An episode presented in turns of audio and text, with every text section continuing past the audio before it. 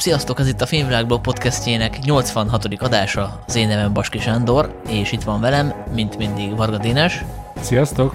És kapcsoljuk torontói emberünket, Huber Zoltánt. Sziasztok! És újra jelentkezünk ugye adásra, hogy hallhatjátok, kihagytunk egy hetet, ezt most fogjuk a foci elvére, vagy nem tudom, a melegre, bár azt hozzáteszem, hogy senki nem reklamálta, hogy nem, nem jelentkeztünk.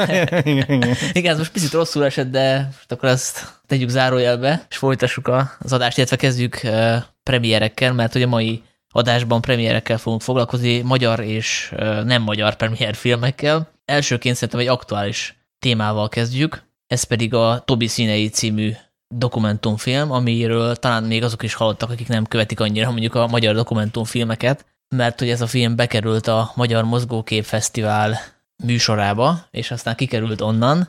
Tisztázatlan körülmények között mondjuk úgy, a film producere Osvát Gábor azt mondta, hogy igazából itt semmilyen politikai háttér nincsen, tehát ő ezt nem tudja megerősíteni, de hát nem is erről fogunk beszélni, hanem magáról a filmről, de szerintem ez egy tök jó apropó annak, hogy egy olyan filmről beszélünk, amiről amúgy is terveztünk, mert ez egy szerintem fontos film, és és szerencsére érdekes is, tehát hogy nem csak fontos film, hanem, hanem azon túl is azért tud mondani valamit a, témájáról, és arra gondoltam, hogy akkor beszéljünk az anyáim történetéről is pár szót, ami azért témájában kapcsolódik. Az nem annyira friss, már egy pár hónapja fölkerült a, az HBO műsorára, és azt is egyébként vetítették, illetve azt vetítették a Mozgókép Fesztiválon. Szóval a, a Tobi színeit az július 1 bárki meg tudja nézni a mozikban, és szerintem mi most arról fogunk beszélni, hogy hogy ezt miért érdemes megtenni. Bár igazából nem, beszélt, nem beszéltünk össze, úgyhogy kiderülhet, hogy ez nem tudom, Dénesnek nem tetszett annyira, vagy Zoli neked. Előzetesen nem tudom, a sztoriba azért érdemes lenne belemenni talán. Csak címszavakban a történet, amit szerintem érdemes tudni erről a dokumentumfilmről,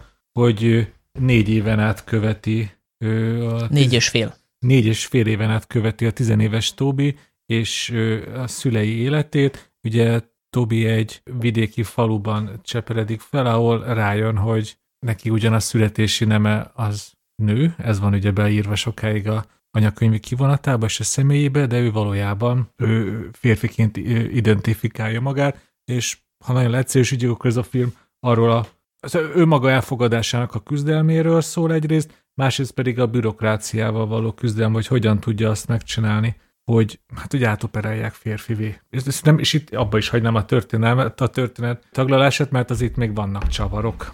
Igen, ezt kérdezni is akartam, hogy itt uh, lehet ezt spoilerekről beszélni egy dokumentumfilm esetében, mert hát, hogy itt lehet, hogy kéne majd. Hát én, amit elmondtam, ugye ez kb. ez, ez minden tartalom ismertetőből kiderül, és ezen túl azért miért van, vannak, hogy mondjam, fordulatok Tobi önmaga megismerésének folyamatában. Hogyha erről akarunk spoileresen beszélni? Szerintem ez, ezt muszáj lesz majd megejteni, de akkor előtte magáról a filmről pár szót, hogy uh, ugye ez egy olyan típusú dokumentumfilm, ahol a dokumentumfilmesek nem folyamatosan követik az alany, tehát nem a nap 24 órájában, hanem mondjuk havonta leutaznak három-négy napot. Ezt a leutazást az azért mondtam, mert ugye egy szabolcsi kis faluról beszélünk, és nyilván a filmkészítők Pestről jönnek le. Szóval ez alatt a három-négy nap alatt kell alkotni valamit, és ugye ez azt jelenti, hogy hát olyan szituációkat filmeznek le, amik nem mindig természetesek. Legalábbis uh, nekem volt olyan érzésem a film kapcsán, hogy picit néha erőltetettek voltak ezek a szituációk, de igazából ezt nehéz uh, kikerülni, hogy uh, bizonyos uh, helyzetek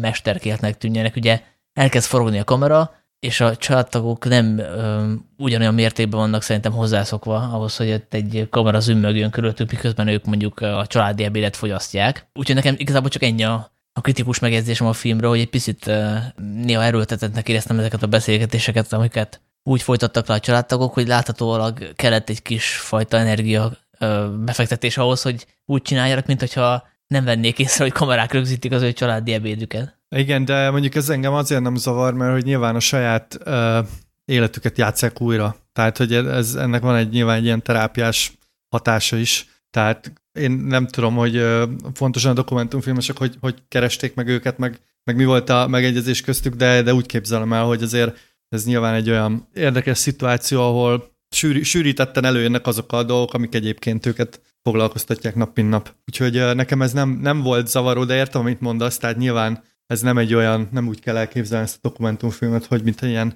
a kamera egy ilyen láthatatlan módon követni őket, hanem azért nyilván érződik, hogy ott vannak velük a, a filmesek, de ami számomra inkább érdekes volt ebbe a filmbe, hogy, hogy számomra nem feltétlenül Tobiról szól ez a film, hanem, hanem inkább, a, inkább a szüleiről. Én azért tudtam nagyon-nagyon szeretni ezt a filmet, meg azért tartom nagyon fontosnak, mert hogy aki esetleg ez a téma egyáltalán nem érdekel, vagy, vagy, vagy valamiért ellen szemvel viseltet iránt, azt annak is nagyon érdemes megnézni ezt a filmet, mert hogy itt a, a szülei elfogadása, vagy hogy is mondjam, tehát a szüleinek a, a, az, hogy ők feldolgozzák ezt az egészet, az legalább olyan erősen jelen van, mint, mint magának a, a címszereplőnek a, az útja, és szerintem emiatt nagyon izgalmas ez a dokumentumfilm. Hát én csak rá tudok csatlakozni arra, amit a Zoli mondott. Nekem ez volt a, a film egyik legkellemesebb meglepetése, hogy, hogy én azért ül, ültem le, hogy, hogy valamit megpróbáljak átérezni egy, egy transznemű férfi küzdelméből, hogy, hogy elfogadja önmagát, és hogy végre egy olyan testet kaphasson, amiben otthon érzi magát, és ehhez képest sokkal többet kaptam. Egyrészt megkaptam ezt Tobin keresztül, hogy ez egy mennyire egy frusztráló és, és tényleg rettenetesen nehéz küzdelem lehet, és plusz még ott volt az anya, akinek szerintem talán a nézők talán még egyszerűbben, még könnyebben átérezhetik a küzdelmét, hiszen az, az kb.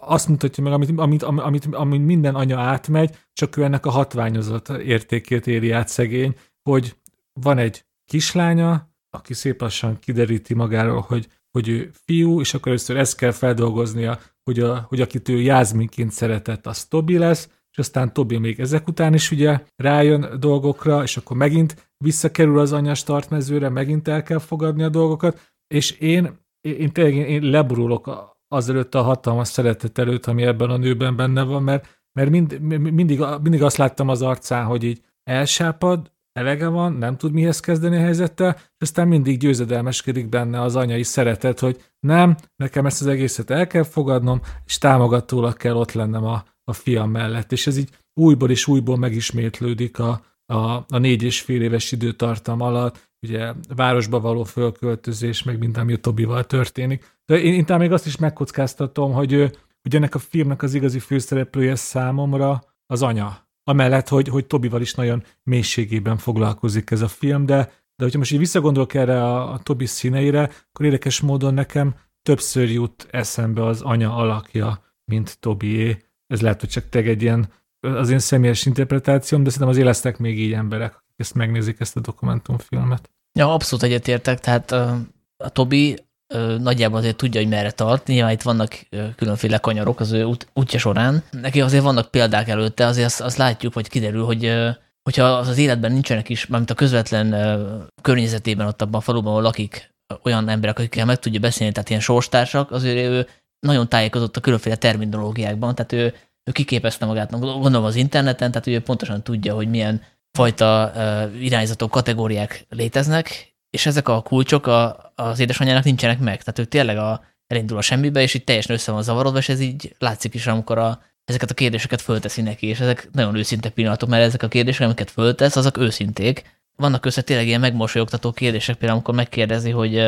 azok a nők vagy férfiak, akik ugye együtt élnek egymással, miért nem tudnak úgy gyereket vállalni, hogy megbeszélik a leszbikus meg a meleg párok, hogy akkor erre az alkalommal összejönnek, és akkor így lesz gyerek. Tehát, hogy ez ilyen megmosolyogtató tényleg, de hát ő ezt őszintén kérdezi, és, hogy, és, és több esetben van az, hogy tényleg ő teszi fel a néző helyett ezeket a kérdéseket, amiken sokszor a, a Tobi meg is sértődik, hogy hogy lehet ilyen kérdést egyáltalán föltenni. Ami szerintem egy nagy butaság, mert hogy miért lehetne kérdezni. Tehát, hogy ezzel nem jutunk előbbre, hogyha megbélyegzük azt, aki nincs annyira kiművelve a nem tudom, 50 féle különféle irányzatból, hanem, hanem tényleg őszintén vannak a józan paraszti eszével kérdései. Hát szerintem ez, a, ez a legalapvetőbb dolog, hogy kérdezzünk, és ne bélyegezzük meg azt, aki, aki nincs a műveltségnek az a magas szintjén, mint mi vagyunk. Igen, meg ráadásul ugye az, nekem az is nagyon tetszett, ugye az anya ilyen, ilyen nagyon aranyosan mondja, hogy hát ne haragudj, de hogy én, én úgy vagyok kalibrálva agyilag, hogy vannak, vannak a fiúk, meg a lányok, és hogy tényleg ez egy nagyon őszinte ö, ö, megnyilatkozás, tehát hogy ö, hogy egyértelműen muszáj, muszáj, muszáj ezeket a kérdéseket feltenni. És ugye a, Szerintem ezért is nagy találat az, hogy ugye ők egy vidéki faluban élnek, és ugye Tobi az feljár Budapestre, meg aztán oda is költözik, ahol nyilván, nyilván más szubkultúrában tud mozogni, de ugye az anya az maximum szomszédjával tudja megbeszélni ezeket a dolgokat, úgyhogy emiatt is nagyon érdekes. Hát én például imádtam azt a jelentet, amikor az egyik szomszédnőjével, nem tudom, lecsót főznek, és közben erről beszél, és közben ezeket a LMBTQ terminológiákat beszélik át, hogy akkor mi a, nem tudom, transznemű, leszbikus, nem tudom, genderfluid, nem tudom, mik hangoznak el, de ezeken mennek végig.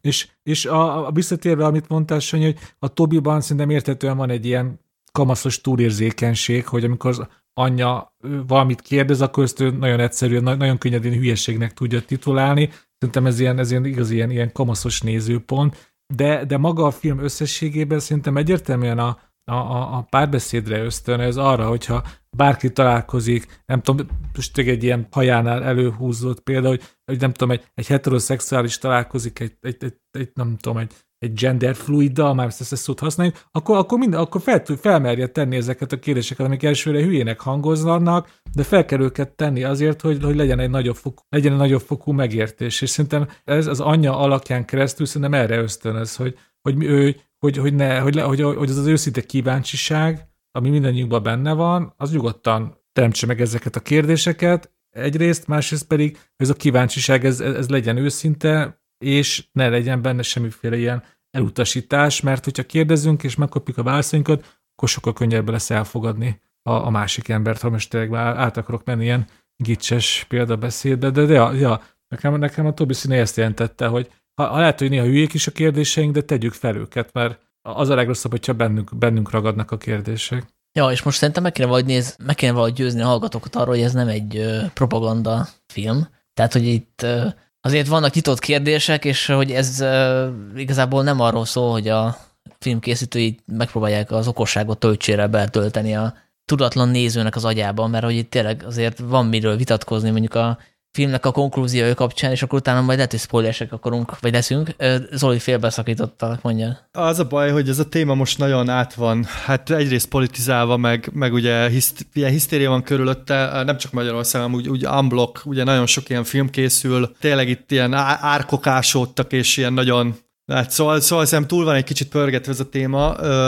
Ez a film nem, nem, nem ilyen, tehát hogy ezt azért fontos tudni, hogy egyébként én nem is értek egyet azzal, hogy ebből lehet bármiféle propagandát faragni, tehát ez most egy másik kérdés, de, de hogy ez a film ez szerintem bárki számára érthető, aki volt tinédzser és átment azokon a fázisokon, amikor megpróbálja megtalálni önmagát. Most az, hogy Tobi egy ilyen speciális helyzetben van, az egy dolog, de én is átmentem olyan dolgokon, amikor megpróbáltam megtalálni, hogy milyen az én személyiségem, és hogy ki vagyok én, mit szeretnék, és ez nem egy egyszerű folyamat, szóval én nagyon, hogy mondjam, nagyon tisztelem azokat, akik, akik egy ilyen százszor nehezebb helyzetben próbálják ezt a dolgot végigcsinálni, és ugye másrészt itt vannak a szülők, akik, akik ezt az egész helyzetet próbálják kezelni. Az, hogy most ennek van egy ilyen gender vonala, az egy dolog. Nyilván emiatt aktuális a téma, meg emiatt, uh, emiatt erősebbek ezek a, ezek a vonásai, de, de szerintem maga a film az abszolút nézhető úgy is, hogy ez a szülői szeretetről szól, és az önkeresésről. És ezt, és ezt sikerrel mutatja be, szóval. Igen, abszolút. Ha már a politikát említetted, akkor azért összefoglalnám röviden, hogy mi történik, mert hogy egyrészt lehet, hogy valaki, nem tudom, most ébredt fel egy kómából két hónap után, vagy mondjuk ezt az adást valamiért, nem tudom, két-három év múlva fogja hallgatni, és nem tudja, hogy mi volt a, ez a politikai dolog, amire utaltál, szóval, hogy itt ugye két dolog is van. Egyik, hogy elfogadtak egy törvényt, azt hiszem, az talán még tavaly, vagy idén tavasszal, aminek értelmében a, a transznemű emberek nem tudják megváltoztatni a nevüket az anyakönyvi nyilvántartásokban, tehát a, a nemet fölváltja a születési nem, ami ugye megváltoztathatatlan. De és ugye ez nyilván problémákat okoz, elmész fölvenni a postára egy levelet, és akkor meg kell magyaráznod, hogy neked miért van mondjuk, miért, miért vagy nőként elkönyvelve, amikor tudom én szakállas vagy. De itt akkor egy egy pillanatra, ez, ez a gyakorlatban azt jelenti, hogy amit a, a dokumentumfilmben láttunk, hogy pár papír kitöltésével Jászmint a hivatalos papírokon onnantól kezdve Tóbiásnak hívják. Ha jól értem, amióta ez a törvény hatályba lépett, Jászmin az Jászmin marad, hiába utálja ez a szegény ember a, ezt a nevet, amit ráagadtak a születésénél, mert ugye ő férfinek, ő férfinek érzi magát, ezt most már nem lehet megváltoztatni. Szóval, ami Tóbinak sikerült két-három éve, azt a, a sorstársai most már nem tehetik meg Magyarországon. És hát ez egy, hát ez egy, ez egy szörnyű dolog.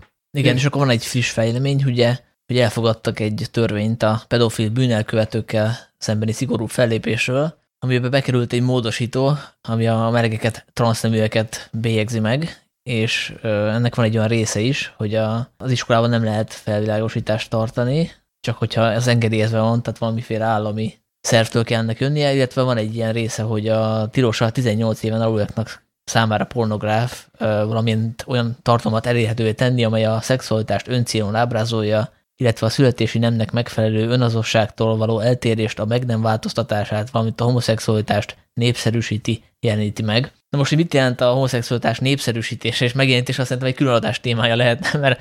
Igen, igen, ebben most nem menjünk bele, mert szerintem erről nagyon sokat lehetne beszélni, de uh, én, ha jól értem ezt a törvényt, akkor uh, most, ha valaki 18 év alatt hallgatja a mi beszélgetésünket, az azonnal kapcsolja ki. Hát valószínűleg rosszul érted, tehát hogy ez szerintem egy picit uh, ilyen sarkítás, tehát hogy nem erről van szó. De... Hát nem, mert a nem változtatásról beszélünk, nem? Tehát uh, pont arról... De, de pont most én... népszerűsítjük? Tehát, hát, érted? hát Sanyi, mi most egy olyan filmet dicsérünk, ami a, egy transznemű fiatalnak az életét mutatja be, innen már csak egy lépés az logikailag, már az, hogy azt mondják, hogy az adás magát a transzneműséget is népszerűsíti. Hát nyilvánvalóan ez egy olyan gumi törvény, hogy bármit el lehet húzni, tehát hogy most mi az népszerűsítés, ez, ez teljesen szubjektív. De nyilván ez is volt a cél, hogy ne lehessen betartani, illetve hogy a ilyen bukosbótként lehessen forgatni. De ez szerintem a Tobi esetében inkább ennek a, ennek a most júniusban hatályossá vált törvénynek a másik fele az aggasztóbb, hogy 18 év alatt nem lehet szexuális felvilágosítást végezni az időzőjelben a normalitástól eltérő szexuális orientációkról, bla bla bla. Ez azt jelenti, hogy például van egy szegény nyírségi srác perjel fiú, aki azt kezdi kapizsgálni, hogy ő nem érzi jól magát a bőrében, de még nem jön rá arra, hogy ő transznemű, akkor neki egyen nehezebb dolga lesz erre rájönni, mert nincs, nem, nem, nem jön be ilyen tanár, nem lesznek ilyen órái, ahol elmondják neki, hogy azon kívül, hogy vannak a férfiak és a nők, még milyen halmazok vannak. Én így értelmezem ezt a törvényt, és jól mondod, Sanyi, ezt nagyon nehéz ezekből ilyen világos következtetéseket levonni, mert direkt így van megfogalmazva, hogy akit ez érdekel, az aggaszt, az, azon tudjon ezen rágódni, és próbálja kitalálni a következményeket. Szerintem tudatosan lett így, mert ilyen, ilyen homályosan fogalmazza az egész. De ebből levezethető az, hogy, hogy mostantól azoknak a fiataloknak, akik szépen sajánnak, hogy transzneműek, azoknak még egyen nehezebb dolguk lesz ennek a, eddig a pontig eljutniuk, mert egyre kevesebb külső segítséget fognak kapni. Azért helyes ez a törvény, mert ugye az internet korában ezt így, tehát érted, nem tudom, ki, kikerülnek ilyen 18-as karikák ilyen chat ablakokra, vagy, vagy szóval ez teljesen abszurd. Meg abszurd a 18-as szám, tehát hogy hát nem tudom, ti milyen kamaszok voltatok, engem nem 18 éves koromban kezdett el érdekelni a szexualitás, hanem egy picit előbb, a, nem tudom, így az ÖK magazin, meg ezek, azok korábban indultak, szóval, hogy értitek, ez egy nonsens az egész, tehát Persze. nyilván arra van, hogy arra van, hogy most itt lehet, igen, tehát lehet ezen a témán pörögni, és akkor nem azokon a témákon pörgünk, amik egyébként fontosabbak, de mindegy, zárója bezárva. Igen, és pont ezt akartam mondani, hogy ha mondjuk nem 18 ez a korhatár, hanem 12, nyilván akkor is bele lehet kötni ebbe a törvénybe, akkor azért jobban el lehetne adni, hogy ez a gyerekek védelméről szól, mert ez itt tényleg abszolút ez a, ez a 18-as hát, címke. Szerintem tényleg is vissza a Tobi színeire, mert hogyha már 18 év alatt 18 év alatt őkről beszélgetünk, én simán el tudom képzelni a Tobi színeit ilyen 16-17 éves korba, vagy én nem vagyok pszichológus, de gimnáziumokba vetítsék, mert ahogy ahogy mondta a Zoli, ez egy, igazából ezt lehet ilyen tágan értelmezni a felnövésről, a kamasz problémákról szóló filmként, de én ezt simán el tudom képzelni, és, és hogyha valaki ezt a filmet megnézi, szerintem nincs olyan kicsit is józan belátású ember, aki azt mondaná, hogy ennek a filmnek a hatására bárki is csak így a csetintésre transznemű akar lenni mert bőven ott van benne az a sok fájdalom, bizonytalanság és bla bla bla, ami e- ezzel jár. Tudjátok, mert szokták ezt mondani, hogy azért nem utassuk, nem tudom, melegekről filmeket, mert még az emberek azok akarnak lenni. Ez egy teljes fasság. Ugye ez a film is tökéletesen bemutatja, hogy ilyen, ilyen nem létezik. Vannak ilyen romantikus vigátékok, amik arról szólnak, hogy hogy melegnek hazudják magukat emberek bizonyos előnyökért, de hát ez csak a filmekben van. Tehát amikor hogy csak így tudnak valamilyen pozíciót megkapni, nem tudom, egy cégen belül, és akkor hogy összeházasodnak, nem is tudom, mi volt ennek a filmnek a címe, de nyilvánvaló, ez egy teljesen hülyeség. Tég, ezt a hallgatóktól is kérdezem, hogy, hogy mondjunk egy olyan élethelyzetet Magyarországon, ahol, hogyha melegnek hazudjuk magunkat, akkor előnyökhöz jutunk. Erre nagyon kíváncsi vagyok, hogy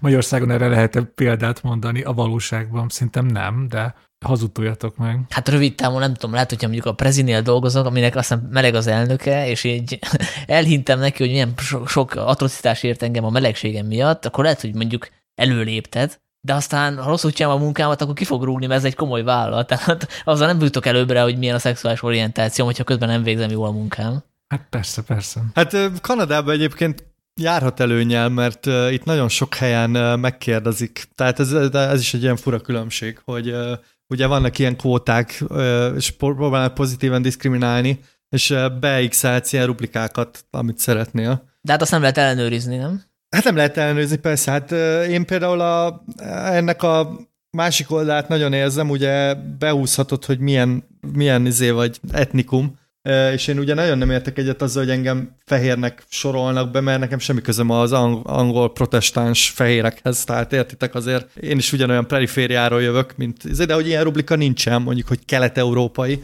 ezért én mindig beszoktam húzni, hogy én ilyen adőr vagyok, mert hogy nincs olyan rublika. Tehát, hogy ez a másik oldala, ez is egy totális őrület szerintem, de ami érdekes szerintem Kanadában, hogy ha megszületik a gyereked, akkor nem kell eldöntened, hogy milyen nemű. Tehát választhatod azt is, hogy X. És akkor a névvel ugyanígy van, egy éves koráig nem kell eldöntened a nevét. Tehát itt, itt, itt egy ilyen teljesen más irányba kezelik ezeket a dolgokat. Szerintem akkor most, most tegyük ki a, a nagy spoiler jelzőt. És akkor beszéljük meg, hogy mi történt meg Tobival a filmben. Mert Igen, épp arra akartam kiukadni, hogy ha most én egy idézőjelben konzervatív, vagy inkább ilyen, nem tudom, széljobber influencer lennék, és azzal támadnám a, a, vagy azzal próbálnám védeni ezt az új magyar idézőjelben pedofilellenes törvényt, hogy hát nyilván ez a gyerekek védelmét jelenti, mert hogy nyugaton vannak ilyen tendenciák, hogyha mondjuk kitalálja egy, nem tudom, 7 éves gyerek, hogy ő nemet akar váltani, akkor kap ilyen pubertás blokkolókat, vagy kaphat. Nyilván ez nem mindenhol van így, tehát nem akarok általánosítani, meg nem végeztem felmérést, de, hogy van, de hát, hogy vannak ilyen törekvések, hogy akkor, hogy akkor a pubertás ne is induljon el, ezért gyógyszerezik, és előkészíthetik a nem váltást. És ugye ezért van szükség erre a törvényre, amire ugye Magyarországon semmilyen nyoma nincs még ennek, ennek a fajta tendenciának, tehát ez egy olyan fals érvelés igazából, hogy hozunk egy törvényt, amiatt, amit mondjuk Kanadában vagy Amerikában történik. De Igen. hogyha mondjuk én így gondolkodnék, akkor a, a Tobi színeit, mint, mint ilyen széljobber influencer, én, én szeretném, mert hogy ebből az derül ki igazából, hogy nem szabad hagyni, hogy egy, nem tudom, tíz év alatti gyerek az eldöntés, hogy akar-e nem változtató műtétet, mert ugye itt a filmben az történik, hogy a Tobi ő rájön, hogy a férfi szeretne lenni, és elindítja a folyamatot, hogy ugye műtétre kerüljön sor. Majd aztán eltelik pár év, gondolkozik, változik, és utána ő coming out ugye, ha a kronológiában menjünk, akkor először biszexuális, biszexuálisként, aztán leszbikusként, aztán panszexuálisként, transzként, és legvégül nem binárisként határozza meg saját magát, tehát hogy van egy ilyen érési folyamat. Tehát, tehát te, ezért... most itt, te most kicsit azért most keverted a szexuális orientációt és a nemi identitást is. Mert... Bocsánat, ezt egy Magyar Narancs interjúból, illetve bocsánat, a kritikából vettem el, ahol a szerző felsorolt, én már nem emlékszem, hogy pontosan hogy történt. Nem, van egy ilyen beszélgetés, amikor ott a kocsmában elmondja, hogy milyen, milyen stációkon keresztül jutott el oda, ahol van, és hát nyilván ez egy ez egy nem, nagyon, nagyon bonyolult kérdéskör. De szerintem a, a fontos stációk az tényleg az, hogy, hogy volt egy születési neme, ami ilyen nő, és aztán rájött arra, hogy ő transznemű férfi, elindult azon a bonyolult hormonális és műtéti beavatkozások során, ami alapján kaphat egy, egy, egy férfi testet, és de ezzel nem ment végig, mert időközben rájött, ezt a film alapján ez kb. kisderül az érettségie környékén állt elő ezzel a szüleinek, hogy ő valójában nem bináris, magyarul sem férfiként, sem nőként nem akarja meghatározni magát. Szerintem az is fontos ez a film, mert ez, szerintem ez benne is van, hogy Tobi szerintem nem ért az út végére. Hát 18 évesen mondja azt magára, hogy nem bináris, most nem akarok ilyen ilyen hülye példával élni, de én simán kinézek egy Tobi színei kettőt, ahol aztán tovább halad önmaga megismerésében. Szóval én nem tudom, hogy most eljutott-e egy olyan stádium, amikor tényleg nem tudom, megtalálta önmagát, vagy sem, ezt nem tudhatjuk. Hát itt de az egyetértetek, hogy ebből a filmből le lehet azt vezetni, hogy mondjuk túl korán lehet, hogy nem kéne végzetes, visszafordíthatatlan döntéseket adni gyerekek kezébe. Persze, szerintem benne van, de maga a filmben ez olyan értelemben is benne van, hogy végigköveti azt az iszonyú döntési folyamatot, ami az anyában is, és Tobiban is végig, végbe megy a, a műtétre készülődve. Ez az egyik, meg a másik, hogy a filmből azért kiderül, hogy ez, ez fokozatosan történik, tehát először Igen. kap horm, hormont, aztán mondjuk leveteti a mellét, tehát hogy elvileg ez azért nem, nem úgy van, hogy akkor be a műtőbe és kijössz férfiként, hanem ez egy ilyen hosszabb folyamat, hiszen a filmben azért lejön, hogy ez, ez, ez mennyire nem magától értetődő. Szóval ugye ezt, ezt a szélső jobberek, vagy akiket mondtál ilyen hipotetikusan, ugye úgy szokták elképzelni, hogy a, a gyerek az óvodába kislányként játszik a vonattal, rájön, hogy fiú, és másnap betolják a műtőbe, nyisz, és kész, de ez nem így van, tehát, hogy ez azért ez nem ilyen egyszerű. És nagyon fontos, és a filmben is benne van, pszichológushoz jár, szóval ez igen, igen. És amit még szerintem fontos érteni, hogy itt nyugaton nem arról van szó, hogy az állam bátorít, vagy az állam valamit, nem tudom, csinál, vagy a tanárok. Itt arról van szó, hogy a lehetőségek meg vannak nyitva, és ha te hülye vagy, akkor te hülye is lehetsz, ha nem vagy hülye, nem lehetsz hülye, tehát hogy nálad van a felelősség a szülőnél, a gyereknél, értitek a különbséget, az állam nem mondja meg, igen, csak arra mondom, hogy az állam nem mondja meg, hogy mi a helyes irány, azt mondja, hogy vannak ezek az opciók, és innentől kezdve rád van biztatva, hogy te olyan hülye vagy, hogy mondjuk levágatod a lábad, mert nem tudom, e, ez a hepped, akkor megteheted. De várj, Zoli, hát most te felnőttekről beszélsz, tehát egy gyerek nem teheti meg azt, hogy levágatja rá, egy felnőtt lehet, hogy megteheti, de egy gyerek nem, és most egy gyerekről beszélünk. Tehát, hogy érted, a, az állam védi a gyereket is, akár a szülei érdeki ellenére, tehát ki tudja emelni a gyereket a, a családból, ha úgy, ha úgy érzi szükségesnek, mondjuk itt nálunk. Nem tudom, Kanadában ez hogy van. Tehát ez nem úgy van, hogy az én gyerekem akkor olyan pubertás blokkoló gyógyszert adok neki 7 éves korától, amiért akarok az állam meg, államnak meg ez semmi köze, tehát ez nem így van. Jó, de itt, itt se így van, hogy most a gyerek bemegy a patikába és megveszi a gyógyszert, hanem és beszél a... mennyire jobb, hogy a szülei, veszi, szülei veszik meg neki. Hát épp erről szól a Tobi színei is, hogy ő azt hiszi magáról, hogy ő simán transznemű férfi, ami egy ilyen világos esetnek tűnik, eltelik pár év, és aztán kiderül, hogy mégse ezt a vonalat akarja, vagy tudja folytatni. És ő egy 16 éves gyerek, vagy tinédzser. Azt mondod, hogy akkor az államnak kell eldönteni, hogy ő most meddig, meddig húzza ezt, vagy, vagy érted? Szóval, hogy Hát nem, az, hogy bizonyos korhatárt kéne szabni, ameddig. Tehát ami előtt nem lehet mondjuk olyan döntéseket hozni, amiket utána később nem tudja visszavonni a gyerek, hogyha mondjuk meggondolja magát. Persze, igazad van, de az a baj most, hogy kicsit ez egy ilyen kötszurkálás, mert szerintem azért mélységében egyikünk sem ismeri, nem tudom, a, a kanadai törvényeket, amerikai törvényeket. Én most nem is tudok hozzászólni, mert az nekem kéne ismernem amerikai eseteket, az amerikai törvényhozást, hogy, hogy milyen feltételekkel lehet egy 8-9 éves gyereket indítani a, a nem változtató mű. Kezdjük ott, hogy ugye teljesen más a jogrendszer. Ugye a brit jogrendszerben esetalapú jogszabályok vannak, tehát, vagy e, tehát hogy ez, nem, nem törvények vannak, amikből levezetek, hanem vannak, vannak, vannak precedensek. Tehát egyéni elbírálás alá esik. Most én se, én se ismerem ezeket az eseteket, de azért ez nem úgy működik, hogy akkor a szülő elkezd ezeket a gyógyszereket adni, hanem itt vannak, vannak bevonva tanárok, pszichológusok, szakértők, stb. Szóval ez nem így van. Én csak azt mondom, hogy nem hoznak egy ilyen általános szabályt, hogy van ez, és ennek így kell lenni, hanem a nagyobb egyéni felelősséged van, amivel együtt jár az. Ugye nagyobb egyéni felelősség az nagyobb tévedési lehetőséget is hagy, ez a valamit valamiért elve. De tényleg nem nekünk kellene erről vitatkozni, mert nem vagyunk törvényalkotók, meg nem vagyunk jogászok, de szerintem a, csak a, tényleg szerintem a, ebből a filmből nem az derül ki, hogy, hogy ez egy ilyen híd, hú de könnyű, és uh, pikpak megy, és ez most nagyon szabadjára van engedve, hanem pont az, hogy ez egy, ez egy nagyon kegyetlen és nehéz folyamat. Hát igen, pontosan. És ne... lehet róla vitatkozni, tehát hogy én ezt pont azért hoztam. Igen, be, igen. Pont azért dobtam most ezt be, hogy illusztráljam vele, hogy ez abban az értelemben biztos nem propagandafilm, hogy, hogy megmondja, hogy mit gondoljunk, mert erről tényleg lehet pro és kontra vitatkozni, hogy most a mellékelt ábra mutatja.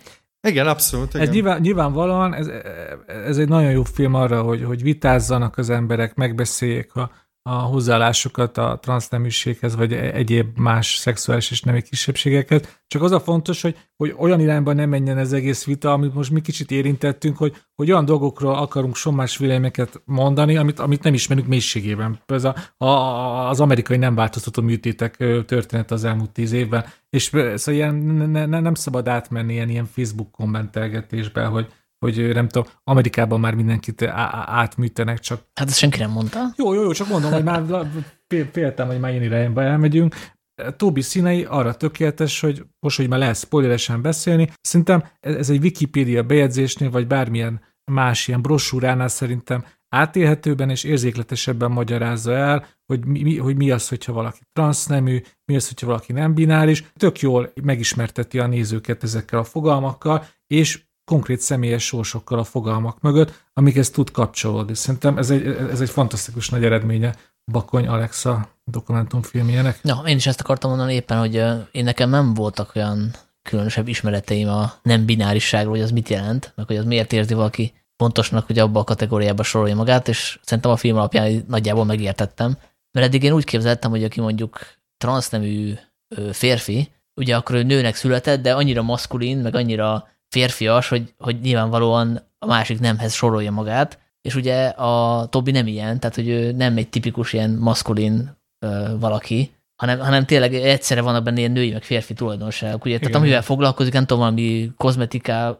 Hát a, a, a Lass nevű a, tudjátok, ilyen természetes kozmetikumokat árulnak. Igen, és közben festi magát, tehát hogy szeret, szeret sminkelni, tehát hogy benne egyszerre vannak meg ezek a tulajdonságok, tehát hogy ez alapján szerintem sokkal jobban le lehet írni, mint mondjuk az a fogalom, hogy transz. Úgyhogy nekem ez abban a szempontból segített, úgyhogy én igazából, tehát nekem a filmben nem az az értetetlen, hogy miért akar valaki non-binárisként azonosítani magát, hanem hogy miért akarja valaki magát Tóbiásnak hívni. Tehát nekem ez sokkal értetetlenebb, amikor annyi jó férfi név van, de zárójelbe záró. Hát senki se tökéletes, Sándor. Igen, hát itt az az érdekes, hogy ugye a ugye ez a, van ez a férfi-nő felosztás, de hogy ez egy ilyen elképesztően nagy skála. Tehát, hogy értitek, van a, van a hipermaszkulintól a hiperfemininig, de hogy azért közte így uh, rengeteg átmenet van, és ugye ez a, szerintem a zavarbejtő jelenleg, hogy, hogy nem tudom, újabb és újabb kategóriák születnek, ami szerintem zavaró, meg ugye ez a betűszó is, hogy LMBTQ folyamatosan bővül, most már pluszjál van, és ez olyan ideg, elidegenítő hatású szerintem sok embernek, holott tényleg csak ezt kéne megérteni, hogy vannak olyan emberek, akik mindkét nemből viselnek tulajdonságokat, és nem tudják besorolni magukat ebbe a hagyományos felosztásba, amivel szerintem ez szerintem egy teljesen logikus és normális dolog, szóval én nem értem a, a démonizálást e, e, e körül a téma körül, de zárójelbe zárva. Hát azért vannak olyan kategóriák, amikor már az a bullshit detektor bekapcsol, tehát amikor már alkategóriának az alkategóriája, de ebbe tényleg nem menjünk bele, igen, azt mondom, hogy szerintem ez egy, ez egy nem szerencsés dolog, tehát nem tudom mi a jó megoldás, meg nem is nekem kell meg, megtalálni a jó megoldást, csak, csak tényleg, tényleg van egy ilyen önparodisztikus vonása is gyakran. Ennek hát igen, mert hogy már a biológiától elszakadt. Tehát, hogy az önbesorolás azt jelenti, hogyha én kijelentem magamról, hogy én XY nem tudom mi vagyok, akkor azt más nem vitathatja, mert én érzem legjobban, hogy mi vagyok, és hogyha egy olyan kategóriát mondok, ami még nem létezik, vagy rajtam kívül a Földön ugye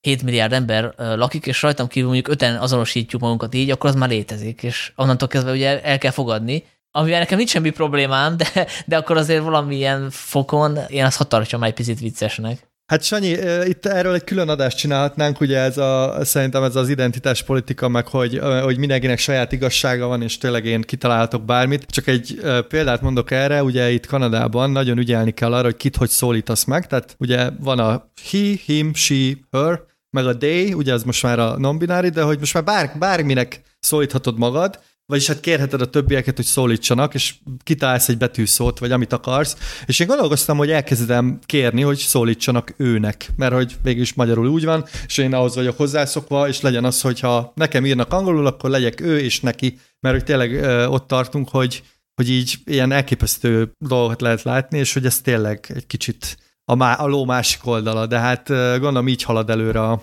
a progresszió, vagy nem tudom, szóval... Azért nyugtass meg, Zoli, hogy te szoktad reklámozni a magyar nyelvet, hogy ez milyen progresszív nyelv. Igen, na ezt akartam megmondani, hogy ezt rendszeresen elmondom ilyen esetekben, hogy a magyar nyelv progresszív, mert hogy az egész problémát, ami ezzel a pronánokkal kapcsolatban van, azt a magyar nyelv megoldotta. Nem kell maszkulin, feminin személyes névmás is kész. De nem nagyon megy át ez még, de ez a célom, hogy nyelv, nyelvi forradalmat robbant. Hajrá, Zoli! És ha már megígértem, akkor egy pár mondatot az anyáim történetéről szerintem beszéljünk. Szó, Dines, te ezt nem láttad, ugye? Nem. Ez ugye Dear Ázsia és Haragonics Sára filmje, ez HBO-n megnézhető, és ez egy leszbikus párról szól, akik próbálnak gyereket örökbe fogadni, és ezt eléggé megnehezíti a bürokrácia, de aztán végül sikerül nekik, és szerintem részben itt is igaz, hogy, hogy ez sem propagandafilm, hogyha ebből a, tényleg ebből a szélsőséges nézőpontból nézzük, mert hogy itt meg az a fő konfliktus, amire én nem számítottam, amikor elkezdtem nézni a filmet, hogy kiderül, hogy itt az anyai szerepek ö, tekintetében itt lesznek konfliktusok, mert ugye a, a gyerek csak az egyik anyukát szólítja anyunak, a másikra valami más ö, név van kitalálva, és hogy ő, ő úgy érzi az egyik szereplő, a, bocsánat, mondom a nevét is, hogy nevesítsük, Nóra. Igen.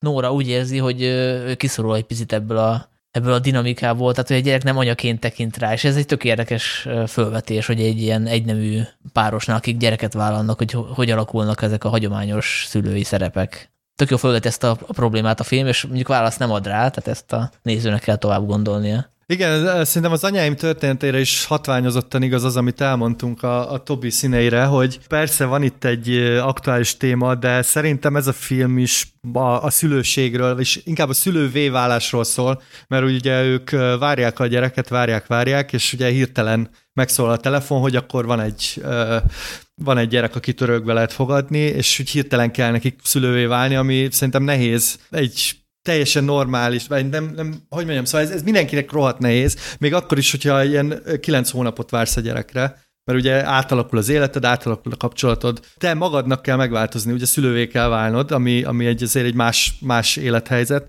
és tényleg ez, hogy, hogy ugye Nóra nő, és akkor ő neki kellene így az apának lenni, vagy, vagy valami Ugye ez kijön a filmből, hogy, hogy Virág nagyon ö, kedves a gyerekkel, megengedő, de ugye kell egy olyan figura is a családba, aki nemet mond, aki fegyelmez, és ugye ez a hálátlanabb szerep, ö, és ugye Nórának ezt nagyon nehéz ö, összeegyeztetni önmagával, meg hogy tényleg ő, ő hol van ebben az egészben, úgyhogy emiatt szerintem egy rohadt érdekes. Az, hogy ők egyébként azonos neműek, az, az tényleg egy plusz réteg, de hogy Szerintem ettől függetlenül a szülővé válásról nagyon sok izgalmas dolgot mond ez a film. Most nem akarom nagyon megkeverni az adást, csak szerintem ez ide tartozik. Én a Tobi színeiről olvastam egy angol nyelvű kritikát, ahol az volt a, a fő negatív hozzászólásuk, hogy ők hogy ő ugye angol százként ugye tudja, hogy milyen, mi, mi, mi, milyen a helyzet Magyarországon, ugye egyre távolodunk a demokráciától, ismerjük, hogy ho, hogyan jellemzik Magyarországot a nyugati sajtóban, és ennek ezt hiányzott a Tobi színeiből, hogy nincs benne világosan a magyar politikai helyzet, és nem abból a fénytörésben mutatja, és nekem egyébként ez nekem erőssége a Tobi színeinek, és egy jó értem az anyáim története is, amit én olvastam erről a filmről, hogy megpróbálja ezt az egész politikai dimenziót a, a parkolósában hagyni ott, az valahogy csak hogy érintőlegesen hát pont benne. nem. Nem, azért benne van. Ben, itt jobban benne van. Igen, Na, épp azt akartam hát mondani, a... hogy a Tobi színeihez képest sokkal politikusabb. Igen? Tehát azzal nyitunk, Na. hogy a, nem tudom, Orbán Viktor, hogy valaki a parlamenti felszólalásában így kijelenti, hogy akkor itt ez az ország kié, és többször is vannak ilyen bejátszások, tehát ugye a politikai kontextus megvan, és a rendezők nyilatkozták is, hogy ezt kérték a külföldi koproducerek, hogy ez legyen benne, mert ez így kontextusba helyezi a dolgot, illetve külföldön erre kíváncsiak, mert az, hogy itt egy meleg pár gyereket akar vállalni, hát ebbe semmi érdekes nincsen egy, nem tudom, egy német nézőnek, vagy egy amerikainak, tehát ez, ez ott teljesen természetes, tehát ez csak magyar szempontból érdekes, és ezért kell bele ez a, ez a politikai szál, hogy, hogy ez kontextusban legyen téve, és ide akartam én is bekapcsolni, hogy igazából ahogy a... a Tobi színei, bocsánat, ahogy a Tobi színei a cím ellenére részben az, az anyukáról szól, ugye ez a film is, annak ellenére, hogy a gyerekvállalásról szól, részben arról szól, hogy menni vagy maradni, mert ez a két főszereplő igen. végig azon agyal, hogy akkor emigrálni kéne ebbe a rohadt országba. Nem, nem mondják így ki, de igen, ez jön le. De ez, ez, ez sőt, kimondják, mert ugye a film második felétől kezdve végig vacilálnak, hogy vajon meg fogják-e őket szólni az óvodába, ha viszik a gyereket ketten, hogy fognak ide-oda menni, hova menjenek, menjenek-e, stb. stb. stb. Szóval itt ez nagyon erősen, és jóval erősebben benne van. És az, hogy miért kíváncsiak erre külföldön, hát azért Magyarországnak most már van egy olyan híre, hogy, hogy mondjam így, követik az eseményeket, hogy mik történnek. De látod? És a Tobi színei kapcsán már el is várják, hogy legyen benne szépen a politikai kontextus, hogy Orbán éppen a, milyen törvényeket hoz, a, a, a, amit csorbítja a meleg közösségek jogait. És mivel ez nincs benne, csak vagy, vagy csak érintőlegesen a Tobiban, már is jön a kritika, hogy ez hogy nem elégséges benne a társadalmi kontextus. Tök érdekes, hogy nekem ez pozitívum, mert ugye újságot olvasó ember vagyok, pontosan ismerem, hogy milyen törvények születtek az elmúlt években, de egy, egy nyugati nézőnek, egy külföldi nézőnek, ő meg elvárja, hogy, ezt, hogy, hogy ez benne legyen, ami nekünk egy adott tudás. Hát figyelj, ez szerintem azért is van, mert Magyarországon a politika iszonyat módon belemászik az életedbe, szóval így ömlik mindenhonnan, ugye nem tud kikerülni. Még például itt Kanadában a politika úgy van a háttérben, meg, meg hogyha szeretnéd követni, akkor követheted, meg belemászhatsz, de egyébként. Leélheted úgy a hétköznapjaidat, hogy a büdös semmit nem tudsz a politikáról, és szerintem ezért a nyugati nézőknek jobban kell ez a fajta nézőpont, különösen úgy, hogy mondom, most Magyarországnak azért nem túl jó a híre, tehát nyilván ha itt vetítik, a, egyébként itt Torontóba vetítették az anyáim történetét, van egy dokumentumfilmekre specializálódott mozi, ahol, ahol rendesen ment ez a, ez a film, mert ugye a, a kanadai nézőt úgy tudod bevonni, hogy jó, igen, Magyarországon most ilyen gáz van, na nézzük meg akkor, hogy, él ott, hogy éli meg ott ezt ö, egy meleg pár. Igen. Egyébként szerintem a Tobi színei dokumentumfilmként talán jobban működik. Kerekebb, komplexebb, az anyáim történetével tele az volt a, a, a probléma, és ez ilyen apróság, ha úgy veszük, hogy, hogy néha diszkrétebb volt a, a rendező, mint mondjuk azt így a nézőként én elvártam volna, ami mondjuk értető, hogy közel kerül a szereplőjéhez, akkor védeni akarja őket, de hogy sok ilyen kihagyás volt, amikor nem forgott a kamera. Tehát azt se láttuk, amikor végre ugye megkapták a gyereket, és elmehettek érte. Gondolom a szereplők jelezték, hogy ez egy olyan intim pillanat, hogy nem akarnak kamerát a közelbe. De szerintem egy ilyen filmben az egy nagyon fontos pillanat lett volna megmutatni. De mondom, ez csak egy ilyen zárójeles megjegyzés, tehát függetlenül ez, ez is egy fontos, érdekes film. Zoli egyetért, nem szól semmit? én, én nem, én, én maximálisan egyetértek vele, de a, én a, én a to, Tobi színeit azért éreztem erősebbnek, mert a, valahogy én jobban, tehát közelebb éreztem magam az egész, egész témakört, meg szerintem komplexebb abból a szempontból, hogy még, még van egy aspektus, amit nem érintettünk, ugye az apa, aki ilyen nagyon ilyen chill, meg ilyen zének tűnik. Ugye szerintem tőle hangzik az egyik legjobb mondat, hogy hát nekem nem kell ezt érteni, csak elfogadni, és akkor ő így ennyi, ennyivel így elintézi, de hogy megjelenik az, hogy ők egyébként, ez neki komoly anyagi megterhelést jelent ez az egész. Ugye ezeket a műtéteket nem támogatja, a, már akkor se támogatta a, a TB, vagy, vagy legalábbis mondom, ilyen részfinanszírozás, vagy nem tudom mi, ugye a Tobi uh, pszichológushoz jár, ugye felköltözik Budapestre, és ugye van egy ilyen hát, egy szál itt hátul, vagy így a, a háttérben, hogy ők azért így felújítanák a lakást, de nem nagyon van pénzük, és akkor van egy, van egy tök jó rész, ami nekem nagyon tetszett, amikor mondja az anya, hogy hát, hogy így felnőttetek ilyen nagyon hirtelen,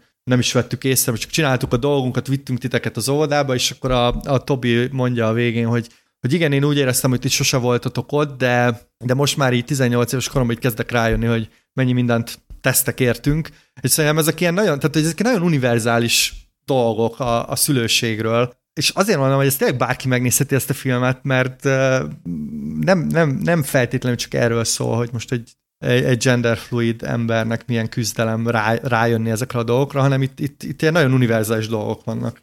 Hát én, én, én, én hallottam olyan beszámolókat ismerősöktől, hogy, hogy, hogy megkönnyezték ezt a filmet. Én, én úgy látszik érzéketlen vagyok ilyen téren, én nem könnyeztem, de simán el tudom képzelni, hogy a mozikban még itt azért elő fognak kerülni a zsebkendők, és lesz még sírás, mert tényleg olyan film, hogy, hogy ő a szó legjobb értelemben megható és érzelemdús. Az előbb azt mondta Zoli, hogy genderfluid főszereplő, a non-bináris, meg a genderfluid az ugyanaz? Szerintem nem. Nem, de... Kérjük szépen a megfejtéseket a kommentek között. De nem, uda, nem ugyanaz.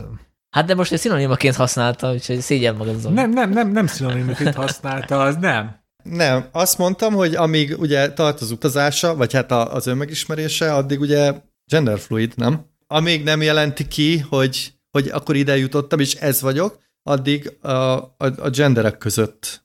Hát ugye a fő kérdés... Tehát akkor Kanadában mindenki genderfluid, amíg mert ugye a gyereket nem kell nemét beírnia. Tehát amíg nem írja De vagy itt a...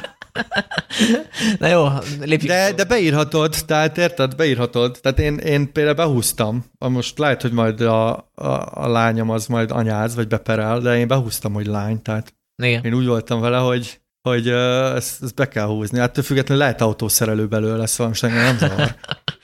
A focista zavarna, de a többi nem, szóval... Hát akkor, Zoli, erre a kérdésem, hogy visszatérünk, nem tudom, 10-15 év múlva, amikor már tudjuk a lányodról, hogy mi akar lenni, és elmondod. Hát vagy majd, amikor a gender kommandó itt perúgja az ajtót rám,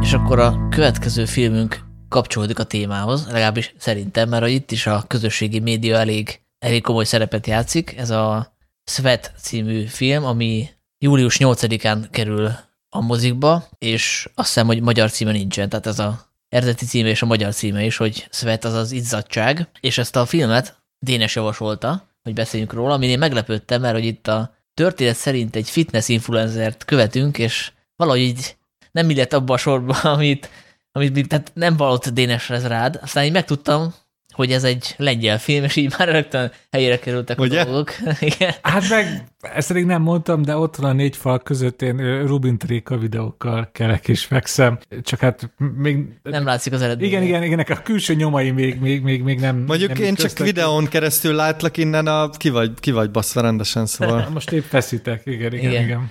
Hát a filmben is van valaki, aki egy férfi, aki, aki követi ezt az influencert, és ő sem azért, mert csinálna gyakorlatokat, hanem ilyen stalker, de, de mondd el a sztorit, légy szíves, ha már te hoztad a filmet. A Svet hátteréről, csak hogy ezt tegyük tisztába, ez egy, hát hívjuk mondjuk lengyel-svéd koprodukciónak olyan értelemben, hogy a, a rendezője Magnus von Horn, ő egy Svédországban született svéd, aki a, a híres lengyel filmiskolába a hát ezt nem tudom kéteni, Lodz, amit teljesen máshogy ejtenek a lengyelek, de ugye oda járt Andrzej Vajda, meg mindenki más, ő is oda járt, és aztán ott ragadt Lengyelországban, és a második film az már egy ilyen ekte lengyel közegbe játszódik Varsóban, és a főszereplője egy ilyen tényleg egy teljesen új szakmát mutat be, a fitness influencer, és ezt maga a rendező nyilatkozta, hogy ez a szó, hogy, hogy influencer, ő visszakereste, és ez általában öt éve még nem is létezett, és ma meg már ugye mindenki tudja, ez mit jelent, hogy Instagram, meg ilyen máshol feltűnő rövid videókban ő promotálja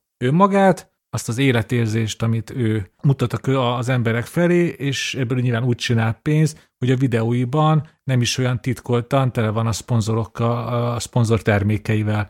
És egyrészt azért nagyon izgalmas ez a film, mert bemutatja ezt a szakmát, hogy milyen fitness influencernek lenni, és hogyha már behoztam Rubin Trékát, az is látszik, hogy, hogy itt azért nagyon erős generációs különbségek vannak, mert ez a nő ezt teljesen Szilviának hívják egyébként a filmben, és ő már teljesen természetesen használja a telefont, a videókat, ő tényleg napjában 10-15-ször bejelentkezik, és ezek, ez mutatja ennek az influencer szakmának szerintem a nehézségét, hogy ezeknek a nagy része teljesen természetesnek tűnik, és én nem sok Rubint most azért, ha hagyva, hagyva vajon be, nem sok Rubint Réka videót láttam, de ott mindig van rajta ilyen, ilyen természetellenes vigyor az arcán. Itt viszont én, én, én nagyon sokszor tényleg elhittem ennek a Szilviának, hogy neki ez az élete, a hivatása, a célja, és amit nagyon szeretek ebben a filmben, hogy így mélységébe belás ennek, a, ennek az új keletű szakmának a mindennapjaiba, és maga a történet pedig Szilviának három napját mutatja be, és megpróbálja azt megmutatni, hogy mi van ezek mögött a boldogságot, határozottságot és elégedettséget sugárzó mini videók mögött, és hát nyilván most nem árok el nagy titkot, hogy azért ott vannak nagy, van egy, egy elég komoly egzisztenciális válság Szilviában, hogy, hogy neki ezt érdemese folytatnia, miért csinálja, és talán a, a film fő iróniája az, hogy ez nagyon sokszor elhangzik, hogy 600 ezer követője van, és mégis Szilvia az egyik legmagányosabb ember Varsóban. És akkor e, ennek a ennek az ellent, ezt, ezt az ellentmondást, ha nem feloldani akarja, hanem a mélyére akar ásni, hogyha magamat ismételtem. Ez benne is van a tagline-ba, ugye az a, a szlogenje a filmnek, hogy minek a barátok, ha van 600 ezer követőd. Igen, ez kicsit a Facebook filmre hajaz. Igen. Annak, annak is van, ilyesmi volt a tagline-ja. Nagyon tetszett ennek a filmnek a téma felvetése. Én azzal vitatkoznék, hogy ez valójában tényleg a mélységére tud ásni ennek az egész jelenségkörnek. Szerintem részeredményeket felmutat. Nekem volt egy-két hiányérzetem, talán nem állít olyan nagyon forradalmi dolgokat erről az egészről, mint amit egyébként szerintem így nem sejtesz. De ami miatt ez a film szerintem egészen izgalmas, az egyrészt, ahogy meg van csinálva, ugye nagyon sok, tehát tényleg ezt a főszereplőt követjük, nekem eszembe jutott a pankrátor valamiért, mert ott is, ott is úgy nagyon, általában a, a főszereplő van a kép közepére komponálva, és megyünk vele, nagyon kevésszer vagyunk távolabb tőle, és akkor is ilyen fix beállításban látjuk, ahogy, ahogy közlekedik, vagy ilyesmi. Másrészt pedig a főszereplőnő azt szerintem egészen zseniális. A, hát most nem tudom a nevét jól kiejteni, Magdalena Kolesnyik talán Dénes, te vagy lengyel szakos, vagy nem tudom, milyen Hát ilyen szlovák szakértő. név, nem? Hát most, most megsértettünk elég több, több tízmillió ö, szlávot itt a környékünkön.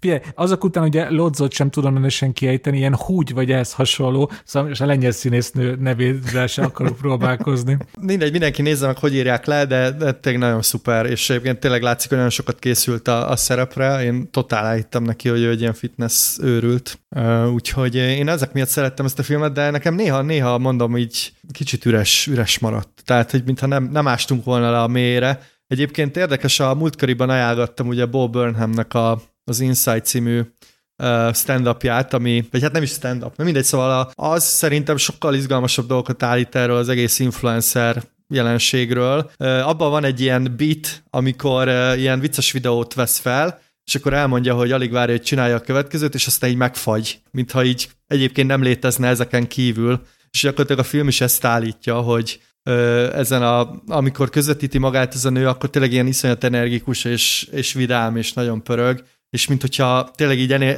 nem, nem létezne már a valóság a számára, ami, ami nyilvánvalóan ö, szerintem mindenki érez egy bizonyos fokig, hogyha sok ö, közösségi médiát fogyaszt vagy használ.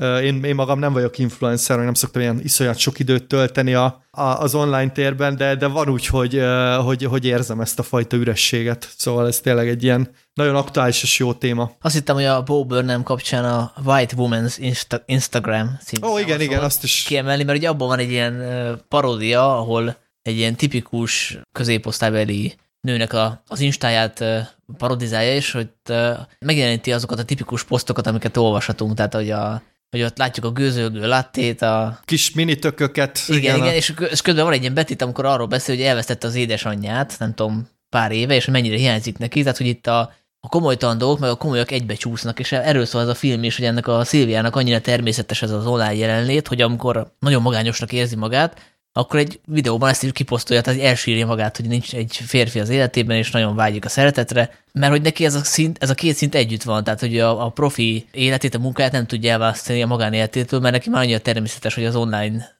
hogy az online térben éli ki magát, és ugye ez, ez a szponzoroknak nem tetszik, tehát az egyik konfliktus ez, hogy, hogy jelzik neki, hogy nem szeretnénk több ilyen sírós videót, mert ez árt az üzletnek, és ezt szerintem tök jól megmutatja a film ezt a, ezt a fajta új generációt tényleg, aki, aki, aki már nem tudja elképzelni a, az életét az online téren kívül, és nincs meg benne az a gát, ami mondjuk bennünk még megvan a, megvan a kitárulkozás mértékét illetően. Tehát, hogy Zoli téged, meg Dénes téged se szoktak látni ilyen nagyon magán természetű posztokkal a Facebookon, mert egy, nem tudom, ez nekünk valahogy idegen, de egy új generációnak ez már teljesen természetes. De itt a, a filmvilág blogban el, elképesztően erős vallomások szoktak igen. elhangozni, azért ezt tegyük hozzá. Igen, igen, ez, ez, ez, ez, ez egy tök érdekes szintje a filmnek, ezzel egyetértek. Nekem az a, azok a részek nagyon-nagyon tetszettek, amikor így egy teljesen spontán hétköznapi szituációban, például, hogy lépcsőn megy fel, az hirtelen előkapja a telefont, és akkor ez ebből egy videó videó lesz, szóval ezek ilyen nagyon izgalmas dolgok. És szerintem ezzel egyébként összefügg a, a saját testéhez való viszonya, mert hogy ez a, ez a nő ez tényleg úgy próbálja definiálni, hát nem is tudom, itt talán nem is a sikert, hanem így az életcélt, hogy, hogy, hogy tényleg a teste egy ilyen, egy ilyen templomként van kezelve, és nem eszik süteményt, nem tudom, nem iszik alkoholt. Na, de hát ez természetes, az a munkaeszköze, tehát egy profi sportoló se kezd el sört inni hétköznap két meccs közt. Tehát szerintem ebben olyan különleges nincsen, ez így, így volt korábban is. Nem tudom, mert, mert csak arra gondolok, hogy a profi sportoló valószínűleg az eredményt szeretné, és e, ennek egy eszköze a teste, nem? Itt viszont a, a nőnek a, a test a végcél, tehát szerintem nem véletlenül választott nyilván egy fitness influencert, és nem egy filmkritikus influencert, mert az, az kevésbé izgalmas talán, vagy hát nem tudom, de hogy, de hogy itt ugye a test az nagyon-nagyon központban van. Szerintem érdekes ellenmondás is van a, ugye, hogy a rendező ezt hogy mutatja be, mert hogy végülis mi is abba a székbe kerülünk, mint hogyha mi is követői lennénk ennek a, a nőnek. És akkor ezért, ezért nagyon jól működnek ezek a vallomások, amikor, amikor itt, ezek, ezek a kiüresedett pillanatai megjelennek. Szerintem a kulcs szó, amit már, a, már nem emlékszem, hogy Zoli vagy a Sanyi mondta, hogy összecsúsznak. Olyan dolgok, amik hagyományosan teljesen különálló kategóriák, munka, magánélet, privátszféra, az, amit a, az ember, a többi ember felé mutatunk magunkból, és ennek a következményt mutatja be a film szerintem, hogy, hogy Szilvia azt érzi, hogy ez így nagyon nincs rendben, és nem tudja, hogy ebből ő most kilépjen, vagy sem, és ez nekem nagyon-nagyon tetszik ez a küzdelem, hogy végigmegy ebben a filmben, hogy, hogy ebből a csapda helyzetből van-e kiút számára? Mert olyan, olyan, olyan értelemben ássa mélyére a dolgoknak, mondta az Zoli, hogy azért nem teljesen, hogy ő egy ilyen nagy kérdőjelekkel van tele Szilvia, és nem tudja, hogy ő azt érzi, hogy neki nagyon fontos ennek a 600 ezer embernek, hogy ők követik őket, és ő érzi az ő szeretetüket, és enélkül nem tud élni, de emellett azt is érzi, hogy ez hosszú távon a személyiségét rombolja, ez, ez, ez, ez, ez, a digitális élet, és szerintem olyan értelemben mégsem más mélyére a film, hogy erre nem ad egyértelmű választ, hogy neki most mit, hogy mit kéne tennie Szilviának, és a vége is szerintem egy ilyen, egy ilyen több értelmű vég, nem tudom, emlékeztek a, uh-huh. a, a, arra reggeli tévéműsorra, hogy ez a film úgy enged el minket, hogy Szilvia nem találta meg a választ, hogy mihez kezdjen az életével, és szerintem ez most így 2021-ben szerintem egy, egy adekvát befejezés egy olyan filmnek, ami egy influencerről szól, ez egy teljesen új jelenség, és mi csak most, most, most kapizsgáljuk ennek a felszínét, hogy, hogy mi lesz a hosszú távú következménye annak, hogy emberek soha nem látott módon engednek be a követőiket a magánéletükbe, és hogy az Zori mondta, még abból is terméket csinálnak, hogy sétálnak fel a lépcsőn. Ennek nem látjuk a végét, hogy, hogy, hogy az egész influencekedésnek milyen hatása lesz az egyénre és a társadalomra. Nekem ez a film egy ilyen jó lépés volt, egy, egy jó lépés volt egy olyan irányba, hogy végre kezdjünk valamit ezzel, és gondolkozzunk a maga mélységében az influencerkedésről, és visszacsatolva rátok, hát bizonyos értelemben ugye mi is influencerek vagyunk, csak mi nem napjában tíz, nem napjában tíz videóval ostromoljuk a követőinket, hanem két egy adással, de azért szerintem azért elég sok közös van köztünk és Szilvia között, mert azért mi is Igen. Hát de, jó, hát de nem, nem Zola, hát azért két időnte csak összeülünk. Én és is azt... szoktam fölmenni a lépcsőn. Hát nem, nem, ez a két időnte összeülünk. Nekem is és... olyan jó testem van. Hát jó, igen, igen, én most inkább ilyen belső tartalmakra gondoltam, ja, hogy, vala, hogy valamiért azt érezzük, hogy, hogy az emberek kíváncsiak arra, hogy mi, hogy mi beszélgetünk. Szilvia meg azt érzi, hogy az emberek kíváncsiak arra, hogy ő hogy ő különféle bevásárlóközpontokba ugráljon, és ilyen szektavezérhez hasonló életvezési tanácsokat adjon, mi meg ugye filmekről beszélgetünk hasonló elánnal. Hát nem tudom, Dénes, én, én nem hiszem, hogy, a, vagy, vagy olyan, én uh, szeretek veletek beszélgetni, és tök jó, hogy ezt mások is tudják hallgatni, de hogy én azért nem gondolom magunkat influencernek, szóval... Én sem tartom magam annak, de van, van azért átfedés a két kategória között. Ez egy podcaster és egy influencer között azért van átfedés. Zoli, mint hogyha olyasmit pedzegettél volna, hogy picit hiányérzeted van, vagy nem tudom, mert hogy nekem is Igen. volt hasonló, tehát hogy nekem az volt a bajom a filme, hogy picit nekem túl teoretikus, tehát hogy volt a rendezőnek egy elképzelés, hogy mit akar megmutatni, és ebben a filmben a, a Szilva egy ilyen sakk figura, akit lehet így illusztrációként ide-oda mozgatni, tehát nekem egy picit steril volt az ő világa, tehát én nem hiszem el, hogy neki egyetlen darab barátja sincsen, tehát árnyaltabbá kellett volna tenni ezt a világot, hogy, hogy azért lássuk, hogy talán valami előnye is van annak, amit ő csinál, tehát nyilvánvaló a, Hát, az az influencerkedésnek hát, az a része, amikor látod, hogy... Hát gazdag és sikeres, azért ezek elég nagy előnyök. Igen, de hogy azt nem látjuk, hogy neki miért okoz ez örömet, és és nem tudom, ti hogy vagytok vele, de gondolom nektek is volt mondjuk olyan Facebook vagy Instagram posztotok, amire sokkal több reakció jött, mint mondjuk egy általában szokott lenni, és az egy jó érzés, tehát amikor látod, hogy pittyeg a telefonod, és kapod az értesítéseket, most képzeld el ugyanezt azzal, akinek 600 ezer követője van.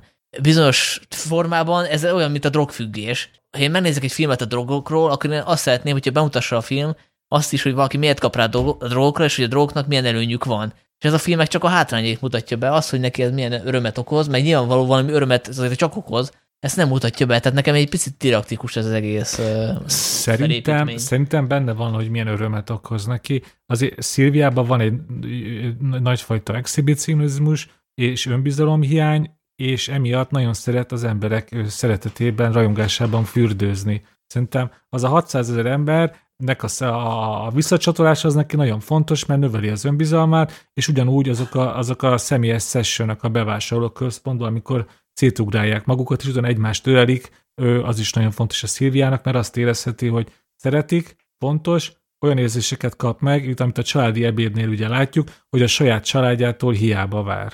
Na de várjál, pont ez a problémám nekem a filmmel, hogy, hogy amit Sanyi mondtál, tök igaz, hogy tényleg egy kicsit ilyen tézis film, mert hogy azt soha nem látjuk, hogy Szilvia próbálkozna. Azt látjuk, hogy üres élete van, és a rendező egyenlőség jelet tesz a, a nem tudom, az influencerkedés és a szeretet hiány közé, tehát hogy ugye az a dilemmája ennek a nőnek, hogy egyébként virtuálisan nagyon sokan szeretik, a való életben meg mintha senki nem szeretné, és ő vágyik a szeretetre, tehát ebből a szempontból persze, amikor megtartja az óráit, meg, meg lájkolják a posztjait, akkor valami szeretet pótlékot kap de ez egy ilyen elég leegyszerűsítő nézőpontja szerintem a, az egész közösségi médiának, tehát lehet, hogy én azért érzem ezt a filmet egy kicsit laposabbnak, vagy nem elég mélynek, mert én azért elég sokat olvasgatok ebben a témában, ugye ennek elég nagy irodalma van most már a, a figyelemgazdaság, meg hogy ez az egész hogy, hogy működik, milyen szihés hatásai vannak, hogy vannak kitalálva ezek a, a közösségi médiás alkalmazások, hogy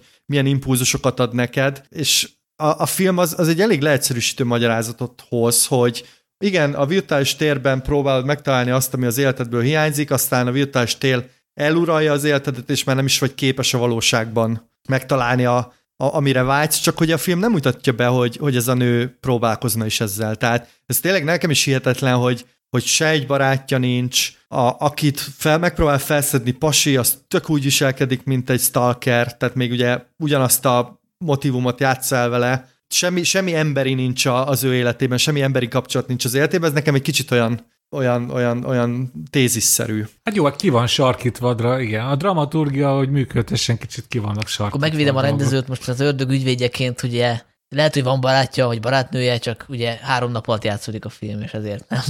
ezért látjuk egy nagyon ilyen kiragadott rész az ő életéből, tehát hogy ezért nem kaphatjuk meg a a teljes képet. Legalábbis szerintem a rendező ezzel védekezne, ha itt Le, Lehet egyébként, de most nem, a, de most nem a filmet akarom megkézni, mert, mert ezzel együtt szerintem egy nagyon izgalmas film. És az, hogy, le, az, hogy ennyit tudunk róla beszélni, meg, meg, meg eszmét cserélni, ez szerintem ez a legfontosabb. Tehát, hogy, hogy nyilván egy ilyen filmnek szerintem ez lett a legnagyobb erénye, hogy, hogy elkezdesz gondolkozni ezen a témán. Igen, úgyhogy én is ajánlom mindenkinek, tehát ebből most ne az legyen a tanulság, hogy lebeszéltük a potenciális nézőket a filmről. Én például nagyon szerettem a képi világát, tehát a, a szuper közeliket nagyon jó használja a film. Én pont ezt akartam még kiemelni, hogy ezek a képi megoldásai, hogy hogy néha tényleg olyan érzésed van, hogy egy ilyen kapkodó mobillal vették fel a kutyasétáltatást, szóval nagyon, nagyon jó rimmel a film képi világa a telefonos videókra, amiket a nő felvesz. Ugye, hogy így ilyen egységet alkotnak, és még ilyen, ilyen pszichológiai hatása is van, én azt éreztem magamon,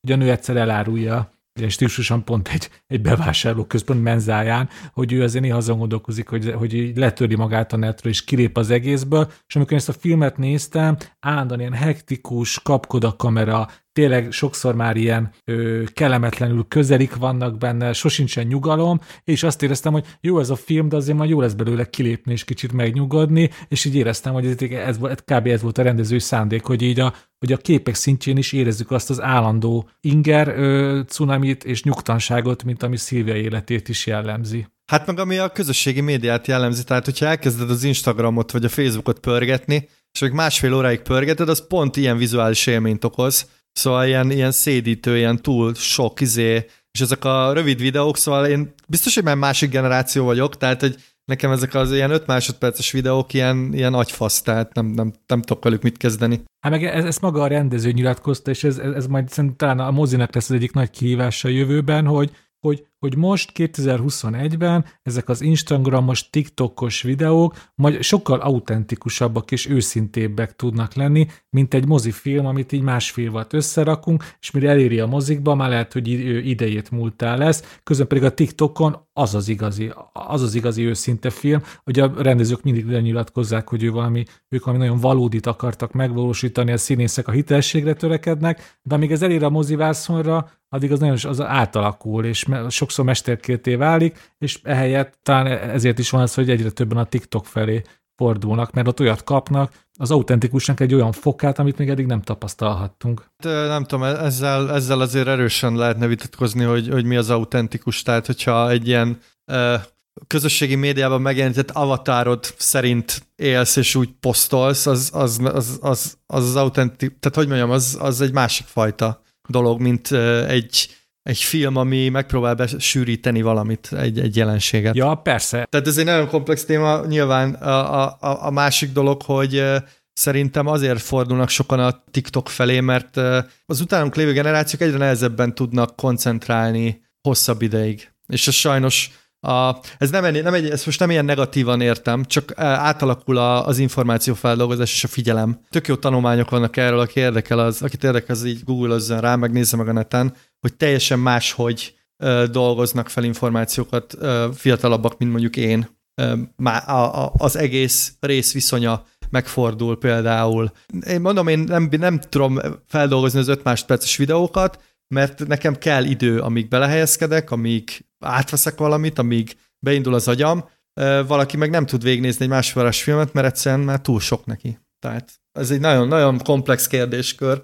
A másik, a spektrum másik végén meg ott van, ezt pont a hétvégén olvastam, hogy hogy Enyedi Ildikó várva várt kosztümös szerelmi drámája, ez is milyen anakonorisztikus hangzik, vagy kosztümös szerelmi dráma, ez egy nagyon 20. századi dolog, 169 perces lesz. Szóval fel van adva a lecke, hívjuk TikTok generációnak, hogy mihez kezd majd Enyedi Ildikó új filmjével.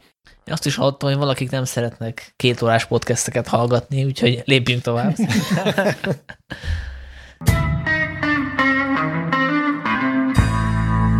A következő filmünk is egy magyar bemutató, ez már a mozikban van július 1-től.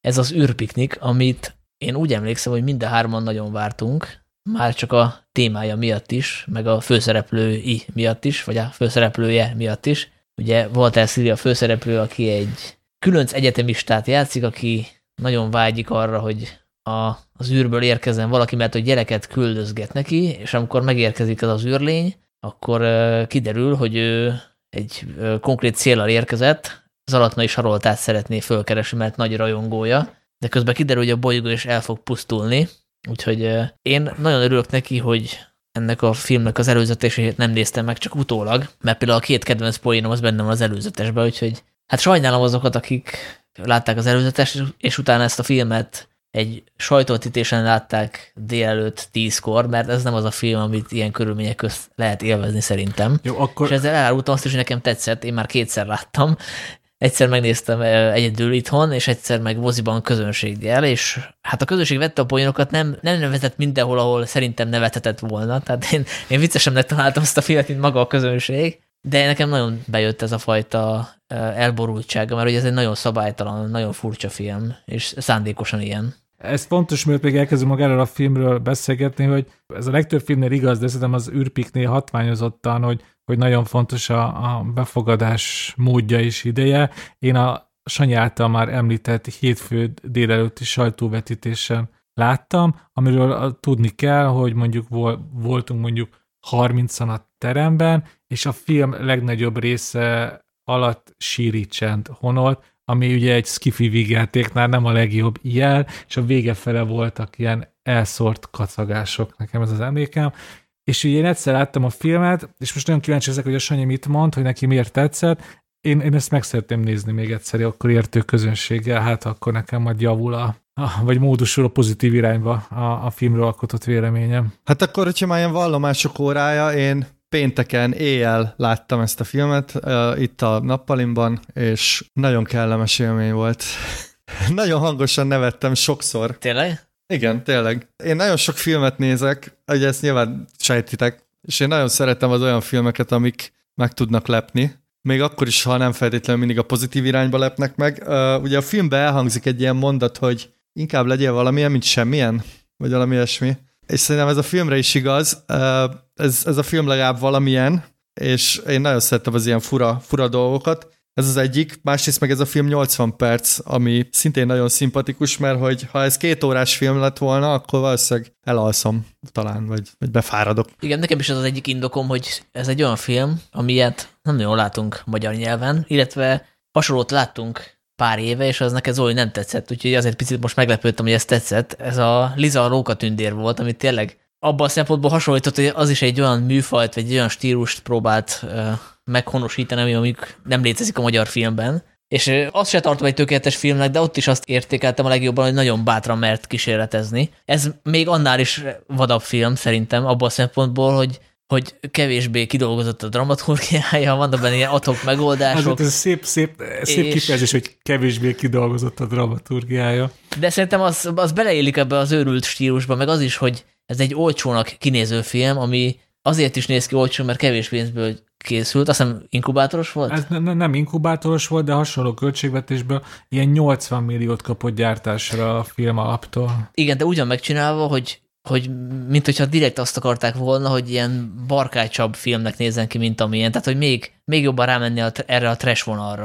Nekem Hát ez én- nagyon szimpatikus hát én- volt. Ez szerintem ez, ez nyilvánvalóan tudatos, tehát uh, itt, itt, itt, itt nagyon, nagyon klasszikus trashes megoldások vannak, és hogyha már említetted a Liza a Róka tündért, nekem azzal a filmmel az volt a bajom, és ez nekem azért nem tetszik a mai napig, mert ott olyan dolgokat másol, amik, amik nem, nem, semmi, semmi fura nincs benne. Tehát most az, hogy ilyen, ilyen Wes Andersonos dolgokat, meg ilyen, hogy hívják az Amelie rendezőjét, a Genot? Jean-Pierre Jeunet. Zsané, szóval hogy ezeket így, így ö, megpróbálod meghonosítani, az nekem úgy annyira nem izgalmas. Itt viszont tényleg olyan adhok megoldások voltak, meg olyan, olyan fura ötletek, amik akár, tehát hogy mondjam, egy csomó dolog nem működik ebbe a filmbe, de inkább nem működjön és lepjen meg, mint hogy működjön és egyébként unatkozzak. Tehát én nekem ez az elvem, érted? Hát tudjátok, va- va- van ez az izgalmas módja a filmek jellemzésének, amikor két egymástól nagyon távoli filmnet mondjuk hogy az, annak az összeházasítása. Na, az űrpiknél nagyon jó ilyeneket lehet barkácsolni. Nem tudom, hogy a,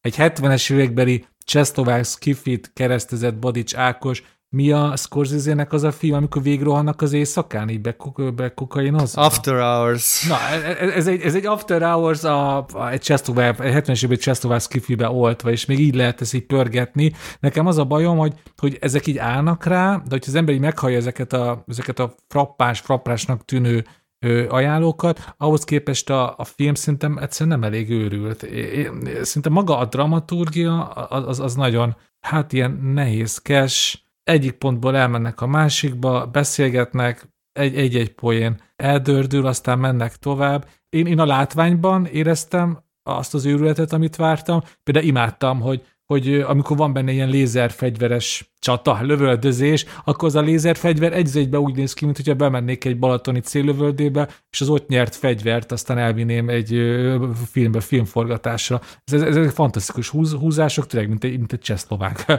produkcióban. Most nem akarom megbántani a szegény csehszlovákokat, de nekem tényleg ez jutott eszembe. Viszont ehhez képest, nekem, a, igen, szóval a forgatókönyv, nekem az volt itt a, a, a, a fő gyengesége. Ott azon még lehetett volna sokat csiszolni, hogy tényleg több poén kerüljön benne, és maga a történet szintjén is őrültebb legyen, és legyenek benne meglepőbb fordulatok. Nekem másodszorra pont azt tetszett, hogy, hogy egy picit jobban összeállt a történet, tehát hogy ez a, az űrlény, ez minek a pótléka, miért jön, miért jön a földre, és hogyan kapcsolódik a Lili karakterének az apa hiányához, ez sokkal jobban kidomborodott. Tehát, hogy picit ezt fontosabbnak éreztem ezt a szállt, tehát, hogy nem csak ilyen baromkodás volt már másodszor, hanem, hanem így jobban átéreztem. Ugye az anya is föltűnik, tehát nem csak a hiányzó apa, hanem az anya is, van egy komoly beszélgetésük is. Hát nekem valahogy egy picit tartalmasabbnak tűnt másodszorra. Nekem egyébként nem tűnt ilyen túl könnyednek, vagy, vagy szóval nekem például tökre tetszett a, a, az a srác karaktere, aki a, csinálja a falafelt, és Lengyel Benjamin, a színész. ahogy ő viszonyul a Walters Lily karakteréhez, az szerintem egy nagyon-nagyon érdekes és, és jó nézőpont. A, tényleg ez az apa hiány is ne- nekem így átjött, szóval ez, ez, ez tök rendben van. A forgatókönyv Dénes tényleg vannak benne szerintem egyrészt nagyon rossz dialógok, ilyen nagyon, nagyon nyögvenyelősen kimondott, másrészt meg ilyen nagyon-nagyon fura megoldások, de hogy én ezeket nem tudom, én szeretem, szóval én nem feltétlenül akar, tehát amikor azt mondom, hogy ez a film őrült, én most nem úgy értem, hogy ilyen nagyon elborult és ilyen felfokozott, hanem hogy egyszerűen olyan dolgok történnek meg benne, meg olyan, olyan dialógok vannak benne, meg olyan látvány, amire így nem számítok, vagy, vagy érted, szóval, hogy nem, nem készültem fel erre, és ez, ez, ezek nekem nagyon jók. Én az őrültségen azt értettem, hogy ilyen picit ilyen pszichedelikus, és azt úgy éri el, hogy, hogy tényleg ilyen szabálytalan néhol a, már az ilyen alapvető filmes dolgok, tehát hogy, hogy plánozás, hogy, hogy, hogy a snittek következnek egymás után, hogy a, a, azzal is elbizonyítani egy picit a nézőt ilyen más állapotba, más tudatállapotba helyezi, és ezek is szerintem szándékosak. meg nagyon erősen van világítva, ugye, vagy lehet, hogy erre én voltam érzékeny, de ugye ilyen Vörös, vannak jelentek, nem, igen. amik iszonyat vörösbe, igen, aztán vala- vannak ilyen zöldben úszó, ilyen neonzöld egyébként az alaptónusa a filmnek az ilyen szoci barna, vagy nem is tudom mi ez ilyen, ez a nikotinos tapéta barna, igen, uh, igen. és ezek nekem nagyon, nagyon, én ezeket így bírom. Meg hát ugye a színészek szerintem baromi jók, tehát hogyha vannak is ilyen dialogok, nagyon jó elő tudják adni, tehát hogy mindenkinek illik ez a szerepkör. Ugye a Walter Slady-nél már lehet, hogy picit már, már sokan ez, ez a manír, tehát hogy mindenhol ezt hozza, de itt még elfogadom, tehát hogy ez a film rá lett írva, tehát hogy azért valamiért nem zavart, nyilvánvaló egy idő után azért ez már önismétlő lesz, meg nem lesz már olyan vicces, hogyha mondjuk 40 évesen is ezt a, ezt a fajta flagma csitrit hozza, de itt még szerintem működött, az űrlény is nagyon jó, őt nem ismertem a Takás Zalán. Hát neki ez az első mozis főszerepe, és tényleg szerintem nagyon jó, ilyen, ez, ez a kis kicsit gyámoltalan, dundi Igen. földön kívüli, akiről aztán nyilván kiderül, hogy hát, hogy több akarat, meg több erő van benne, mint ahogy azt elő, el, el, elsőre gondolnánk. És van ugye az Árpá Attila, aki gyakorlatilag egy Terminátort játszik, nekem ő is nagyon tetszett, tehát ugye, nyilván egy minimalista szerep, de... Hát Árpá Attila nagyon fontos, most nem akarom a filmélményt rombolni, csak annyit mondok, hogy úgy néz ki a filmben, hogy nekem kellett minimum két-három jelenet ahhoz, hogy rádöbbenjek, hogy hogy azt a bazd meg, ez az Árpa Attila, és ez például egy filmnek egy, nem egy tök jó húzása, hogy szerintem még lesznek sokan a moziba, azok, akik most ezt a podcastet nyilván nem hallgatják, most nekik lelőttem ezt a poént. Igen. Akkor a anyukát a Varga Veronika alakítja, ő is nagyon jó szerintem. Van egy speciális hanghordozás, ami illik a filmhez, illetve hát Zoli kedvence uh, Rainer Micsinéi Nóra is nagyon jó. Hát nyilván azt föl lehet hozni a film hátrányaként, hogy ő nem kap túl sok szerepet. Szerintem ő egy kicsit alul volt írva, tehát hogy abban a karakterben szerintem sokkal több lett volna.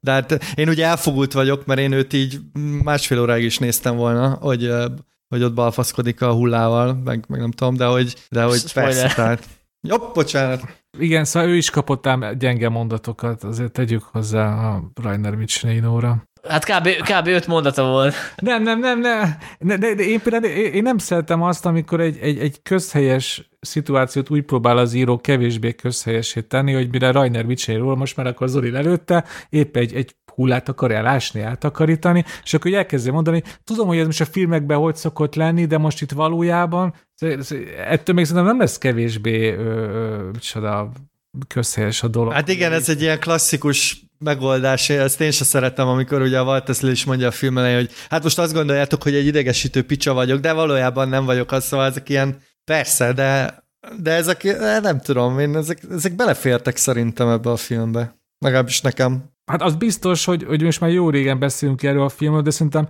erre a filmre még így se lehet felkészíteni a nézőt, és ez, ez, ez, ez mindenképp pozitívuma. Azt talán mondjuk el, hogy azért ebben a filmben valószínűleg sok ember fog csalódni, tehát hogy azért ez a, elég szabálytalan. Tehát hogy mondtuk, hogy sci-fi vígjáték, de hát nem is tudom mi, mi lenne ennek a jó ilyen, ilyen magyar weird, vagy nem tudom, mit, mit lehetne erre mondani, de, de hogy ez, ez, én megértem, hogyha valaki erre beül, és, és aztán így mérgelődve távozik, mert hogy ez, ez kell egyfajta, hát nem is tudom, ilyen affinitás, vagy, vagy aki ezeket tudja értékelni. Hát már elkezdtek már kijönni a, a kritikák, és azok is éppen szélsőségesek. Szóval vannak olyanok, amik nagyon-nagyon lehordják ezt a filmet, és vannak olyanok, amik egyértelműen kiállnak mellette a, a hibák gyors felsorolása mellett, és azt mondják, hogy ezt mindenképp moziba kell látni. Hát lehet, hogy az utóbbi csoportban azok tartoznak, akik ugye a, a film premierjén, Veszprémben, a Magyar Mozgóképfesztiválon látták a filmet, és nem a sajtótítésen. Mert akivel én beszéltem, kritikus kolléga, mindenkinek tetszett azok közül, akik ott voltak ezen a vetítésen. Még a Pozsonyi Jankának is ugye a podcastünk visszatérő vendégének, aki már szintén másodszorra látta, és én vele együtt azért ültem csak be, hogy megnézem a közönség reakcióját, és mondjuk egy ilyen negyed óra után akkor kimenjünk és menjünk valahova inni, és ehelyett ott ragadtunk, és végignéztük mind a ketten. Ami mondjuk az én esetemben nem olyan meglepő, mert nekem elsőre is tetszett, de, de, de, de tényleg jó volt látni, hogy utána a közönség vastapsal jutalmazta a filmet. Nyilván a stábtagok is ott voltak. De igen. akkor is tapsoltak, amikor az összes stábtag kiment már a színpadra, tehát, tehát nyilván nem maradtak akkor a közönségben már stábtagok. De nem, nem, szerintem ez, ez mindenképp izgalmas az űrpiknik kapcsán, hogy, hogy azért az ember, hogyha mondjuk már látott értében mondjuk 500 filmet, akkor az azért úgy nagyjából be tudja lőni, hogy egy adott filmtől mit fog kapni, és mennyire fog neki tetszeni. Szerintem az űrpikniknél ez, ez, ez nem így van. Szóval ezt mindenki próbálja ki. Ez, ez, ez egy tök jó kísérlet. Hogy mindenki jön be az űrpikniknél, és tényleg 50-50 lesz, hogy így elborzadva fog kilépni, vagy pedig azt fogja mondani, hogy úristen, én, én ilyet még nem láttam, imádtam. Én mindenkinek ajánlom, aki szereti módosítani a tudatát néha, mármint filmekkel. Igen. Zoli, azon a, már azon, azon a tárgyalt péntek este, amikor megnézted a filmet, akkor milyen szerhatás alatt voltál? Hát csokoládét ettem. Az ugye boldogság hormonokat megdobja. Köszönöm, csak ennyit akartam kérdezni. Én szerintem ez egy, ennek a filmnek van ilyen potenciája, hogy, hogy lesz egy ilyen kemény vonalasabb rajongótábor, aki esetleg így a Bembe újra nézi majd, nem tudom, pár évente, éjfélkor. Tehát ez egy, ez egy igen, ez egy tökéletesebb világban egy, egy mid- midnight movie lenne, ami sörrel és egyéb fogyasztani valókkal Jó, nézne az Jó, ember. szóval azért, na, azért egy tökéletesebb világban az egy jobb film is lenne, azért egy zárójeles megjegyzés. Jó, ezt majd kivágjuk. És akkor műfajt, illetve országot váltunk. Következzen az, következzen a hang nélkül kettő, ami már szintén látható a mozikban egy pár hete, és hát elég nagy sikerrel ment. Ez ugye a John Krasinski horrorfilmjének a második része, amit szintén ő rendezett, és az első résszel ellentétben ezt már teljes egészében ő írta, és szerepel is benne egy flashback erejéig, mert hogy spoiler, az előző részben meghalt, úgyhogy hát aki lemaradt az első részről, az most csúnyán belefutott ebbe az információba, de szerintem anélkül is élvezhető, mind az első, mind a második rész, hogy ezt az információt e, tudnátok, vagy nem tudnátok. Ugye ez egy olyan horrorfilm, ami egy high concept, tehát egy ilyen olyan ötletre épül, ami talán még nem volt horrorfilmbe. Tehát De volt. volt, volt ilyen, hogy a szörnyek érkeznek a földre egy meteoriton, és kiderül, hogy hangra támadnak, és Jó, érzékenyek a Bocsánat, hangra. úgy nem volt. Í- úgy nem volt. Tágabban értelmezve volt, hogy a hang hiánya, a süketség, mint dramaturgiai szervezőelem. Szerintem az Zoli erre gondolt, hogy már volt. Igen, erre gondoltam, hogy a csend versus hang, én azt nem erre gondolsz, mint high concept, mert a, a, szerintem a, a, ez a high concept, és nem a meteoriton utazó hangra érzékeny szörnyek, mert az már csak a, a derivátum a, a hang nélküliségnek. De igen, ilyen még nem volt ebbe igazad. Nem voltak még ilyen szörnyek szerintem. Jó, legyen, Sanyi igazad van, folytassuk. Na, azért. szóval igen, én annyit tudok elmondani erről a filmről, hogy nekem valamiért jobban tetszett, mint a második rész, mint az első rész. Talán azért, mert most már nem kell bemutatni ezt a világot, tehát a expozíciót azt így megspóroltuk, meg picit kevésbé volt szentimentális, mint az első rész. Nem, mint hogyha az olyan bántó lett volna, sőt, hát ott de illet is, mert hogy az a film arról is szólt, hogy a család az milyen összetartó erő, és hogy, hogy igazából ez egy családi film, azt nyilatkozta róla a rendező is, és itt ugye már fölbomlott a család, és nekem így akciófilmként ez jobban tetszett, tehát ebben sokkal több az akció, és néhol egészen bravúros akciójelenetek is vannak, ahol két külön helyszínen lévő történéseket párhuzamos vágásban mutatnak nagyon bravúrosan, és nekem a filmelményhez nagyon sokat hozzáadott, hogy ezt IMAX-ben láttam. Szóval te hol láttad most így?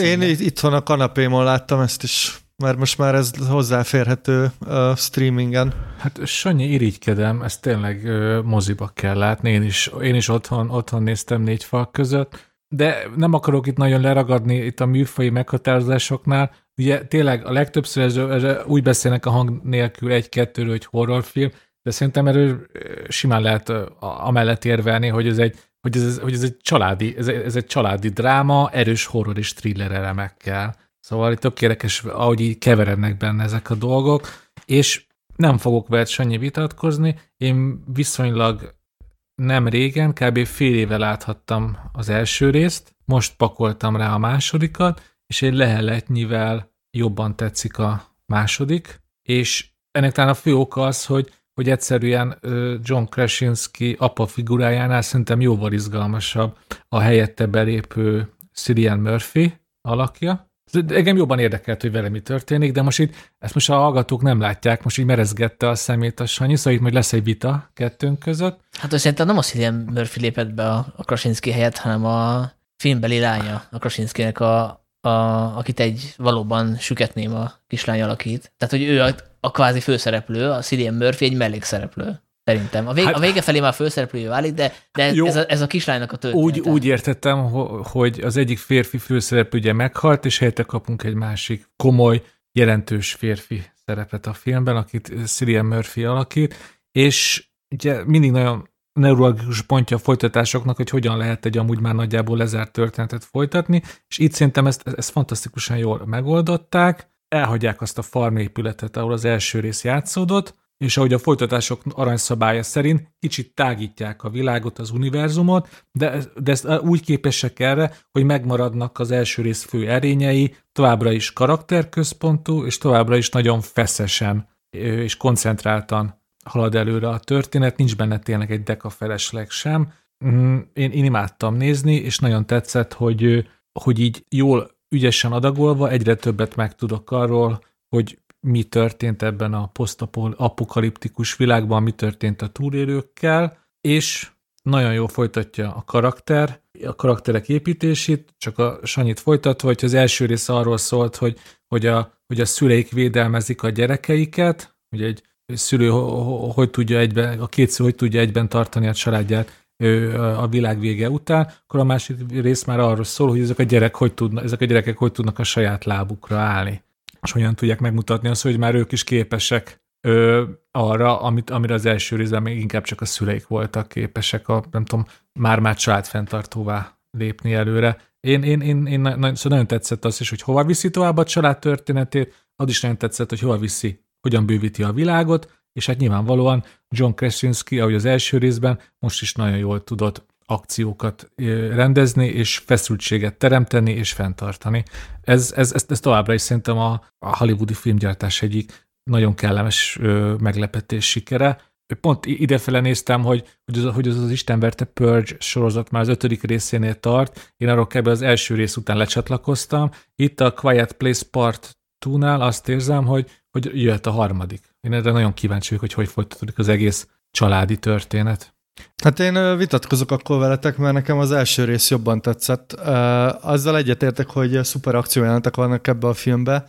Nagyon ügyesen használja egyébként a párhuzamos vágásokat, és egészen ötletes megoldások vannak benne. Nekem itt a sztorival volt problémám, kicsit széttartónak éreztem, szóval ahonnan, ahová eljutunk, az olyan nem, nem éreztem ilyen kerek egésznek, míg az első rész az jóval kompaktabb volt, és szerintem nem tudta azt megoldani, hogy ugye az első részben megismertük ezt a világot, és én, én az, hogy most itt kiderülnek dolgok ezekről a szörnyekről, hát nem, nem, nem éreztem, hogy tovább épülne a, a, a világ, és talán amiatt, hogy itt a család helyett már egy ilyen teljesen más struktúra van, talán emiatt éreztem így széttartóbbnak.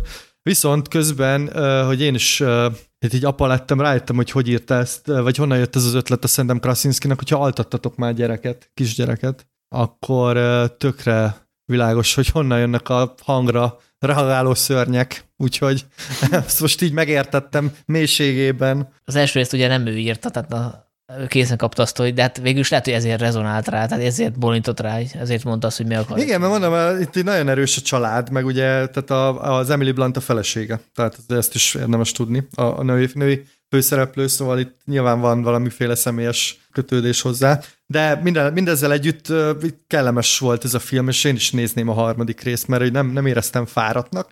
De mondom, a, talán az is benne van egyébként, az nagyon sokat számít, hogy ugye én az első rész moziba láttam ezt meg nem, mert itt még nincsenek mozik, tehát lehet, hogy ez is uh, dobott volna az élményen, de, de volt egy kis hiányérzetem. Hát szerintem ez nagyjából a mozinak is köszönhető. Tehát én, én erre tippelnék, azért ez tényleg óriási mozi élmény ahogy itt az egész nézőtér teljes kusban figyeli, tehát óriási feszültség van ebben a filmben, tehát nagyon ügyesen építi -e föl a Krasinski, és, és tényleg a látvány is baromi jó, ahogy az első részt ezt is 35 mm-re forgatta, és tényleg nagyon jól néz ki. És szerintem a, a szörnyeket se úgy használja, hogy minden áron az előtérbe tolni, és ilyen hatásvadász felvételek, hanem, hanem tényleg ők ilyen, tehát akkor, akkor tűnnek el, amikor funkciójuk van.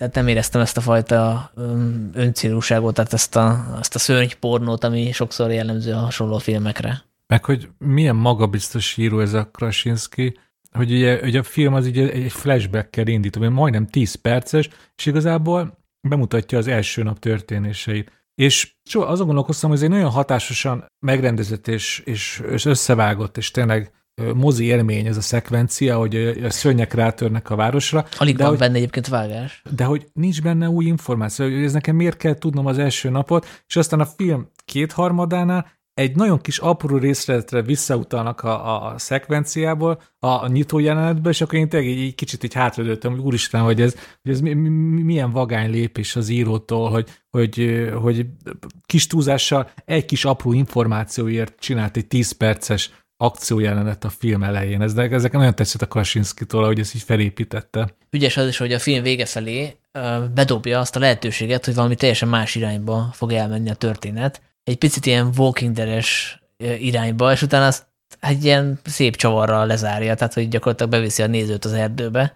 Az egyik alap gondolatom visszatérve, hogy miért izgalmasabb a filmben Cillian Murphy, hogy szerintem nem tudom, hogy Krasinski választotta ki ezt a színészt, biztos volt benne szava, de szerintem a film nagyon-nagyon épít arra, hogy Cillian Murphy eddig nagyon sokszor ilyen megbízhatatlan embereket játszott. Hát ugye Madár ijesztő a Batman trilógiába, és ezt nagyon-nagyon kihasználja a film, hogy és nagyon sokáig lebegteti, hogy most ebbe az emberbe lehet bízni, mit akar, mi az igaz, amit mond, mi nem. Így beszéltünk a feszültség ö, ö, fenntartásáról, és ezt nem csak vágással, meg szörnyekkel, hanem például a Cillian Murphy karakterével éri el a film, és az nagyon tetszett benne, hogy tényleg az utolsó utáni pillanatig ott van benned a kérdőjel, hogy ez az ember most valójában mit akar, és ez nekem nagyon-nagyon tetszett, nagyon tetszett ez is benne. De Zoli, most már többet nem beszélek. Te ja, nem, nem, nem, semmi extrát nem akartam mondani, csak az expo, vagy a, az első jelenethez, hogy azért annál szerintem több funkciója volt annál, mint hogy egy ilyen poénnal visszautal. Jó, persze, hogy sarkítottan, így... igen, igen. Igen, igen, szóval azért nyilván itt egy ilyen világépítés is elindult, meg ugye az apa karakterére elég sok utalás történik, szóval hogy aki nem látta az első részt, vagy hozzám hasonlóan nagyon régen látta, mert én csak moziba láttam még, amikor ment, és azóta nem. Szerintem azért fontos ilyen vissza, ilyen recap egy kicsit, de ez nem csorbítja egyébként Krasinskinak az írói, sőt, azt mondom, hogy tényleg, tényleg nagyon-nagyon ügyes író, szóval és egyébként rendezőként is nagyon helytáll, úgyhogy... Az első életben pont be lehet kötni ebbe a flashbackbe, mert a Krasinski karaktere úgy viselkedik, mint hogy már tudná pontosan, hogy mik érkeztek azon a meteoron, tehát olyan gyorsan reagál, hogy szinte meg se lepődik, és már viszi a gyerekeket menedékbe, holott ha történik egy ilyen kataklizma, akkor az az alap szerintem, hogy pár másodpercre lesokkolódsz, ő meg gyakorlatilag egyből ugrik, mint egy nem, akcióvörös. Nem, ő is ott lebénul, ott némán ül ott a kocsma padlóján, és nem, tud, nem tudja, hogy mi legyen. Benne csak egy kicsit erősebben dolgozik a túlélési ösztön, mint, mint, mint másokban. Szerintem mennyiről van szó. Hát igen, azért nem egy, nem egy lavina, tehát itt nem egy lavina szituációról van szó, hogy ő így elrohan, és ott hagyja a családot, hanem gondolom itt be tehát érted, most látsz egy meteort, akkor a legvalószínűbb dolog, hogy nem sokára megint a lökés hullám, és akkor én is valószínűleg így rohannék, hanyat homlok valamerre. Viszont valami most szöget ütött a, a, a fülembe, fejembe, vagy hogy mondják ezt, hogy szerintetek akkor a nyitó jelentnek az is a funkciója, vagy az a fő funkciója, hogy aki nem látta az első részt, annak gyorsan elmagyarázzák, hogy mi ez az egész, mert azért Hollywoodban nagyon fontos, hogy a néző maximalizálás. Szerintetek akkor itt ez a, ezért rakhatták bele, hogy, hogy hiába nem láttam az elsőt, ez a nyitó szekvencia rögtön elhelyez engem a világban. Hát szerintem van egy ilyen funkciója, tehát ah. itt ugye egy ilyen kedves kis amerikai városban vagy, és akkor bum, bele, belenyom, tehát... Meg akarja mutatni, mi az, ami elveszett. Tehát ez egy izgalmas, vizuálisan is izgalmas játék, hogy azokban a terekben járunk, amit az első részben csak ilyen romos formájában Igen. látunk, most meg látjuk, hogy hogy néz ki. Hát vagy lehet, hogy arról szól, hogy a Krasinski szerződésében benne volt, hogy színészként is fel kell tűnni a második részben. ja, Ed, igen egyszer legalább még meg akart ölelni Emily Blantot a kamerák előtt, és akkor most így valahogy összehozta. Nem tudom, ti még akartok erről a filmről beszélni, azt nagyon fontos kihangsúlyozni, hogy, hogy ez egy mindkét rész, az első rész az nagyon nagy pénzügyi siker volt, azt hiszem 17 millióból készítették, és több mint 300 milliót hozott világszerte, a második rész az 60-70 millióból készült, hiszem, és 250 milliónál jár, és nyilvánvalóan már terben van a harmadik, és ami nagyon izgalmas, hogy erre most nincsenek egyértelmű infók, de volt egy olyan cikk, hogy megkérték Jeff Nichols-t, aki már ugye csinált skifiket, például a Midnight special hogy írjon és rendezzen egy spin-off filmet a Quiet Place-hez, és aztán John Krasinski is lenyilatkozta, hogy már vannak ötletei a harmadik részhez, és aztán ez a két info most elkezdett így összemosódni, szóval ami biztos, hogy lesz folytatás ennek az univerzumnak, amit most nem lehet egyértelműen kijelenteni, hogy ez egy ilyen lágazás lesz, egy spin-off, amit,